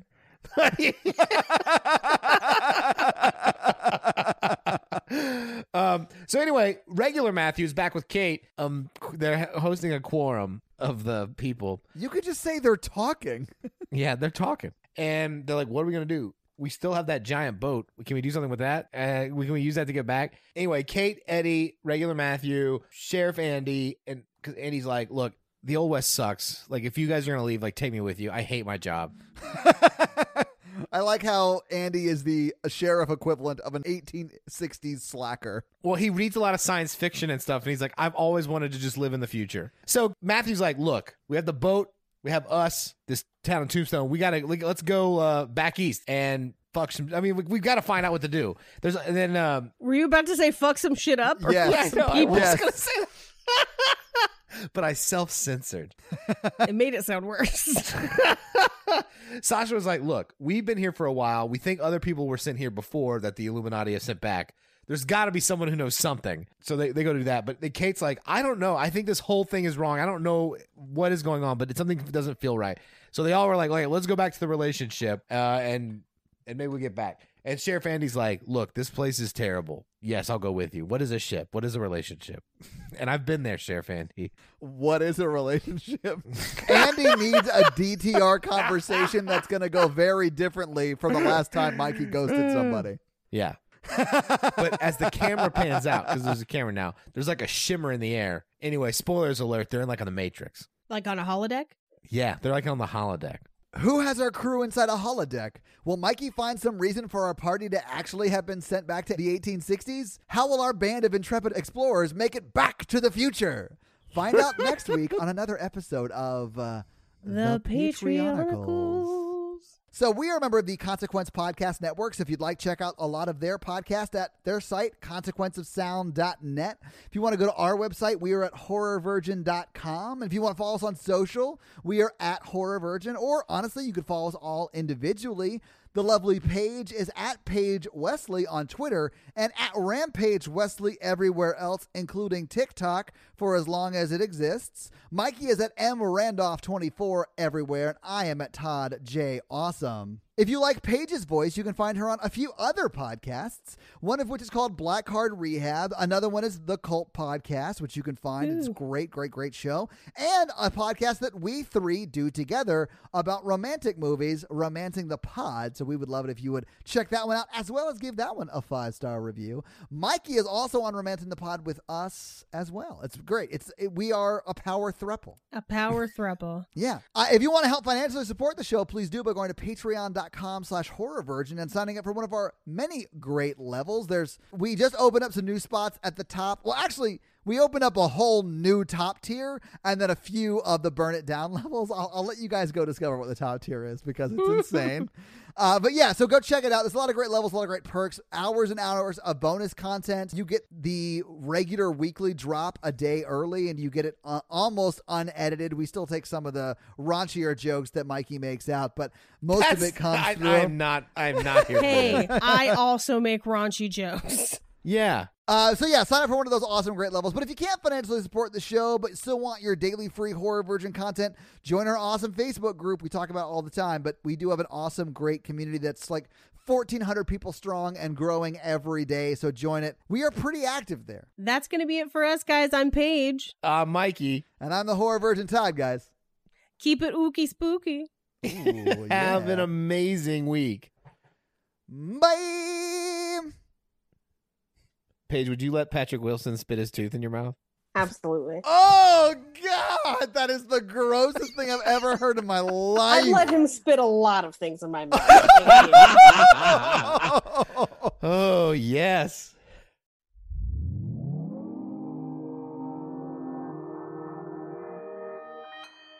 Consequence Podcast Network.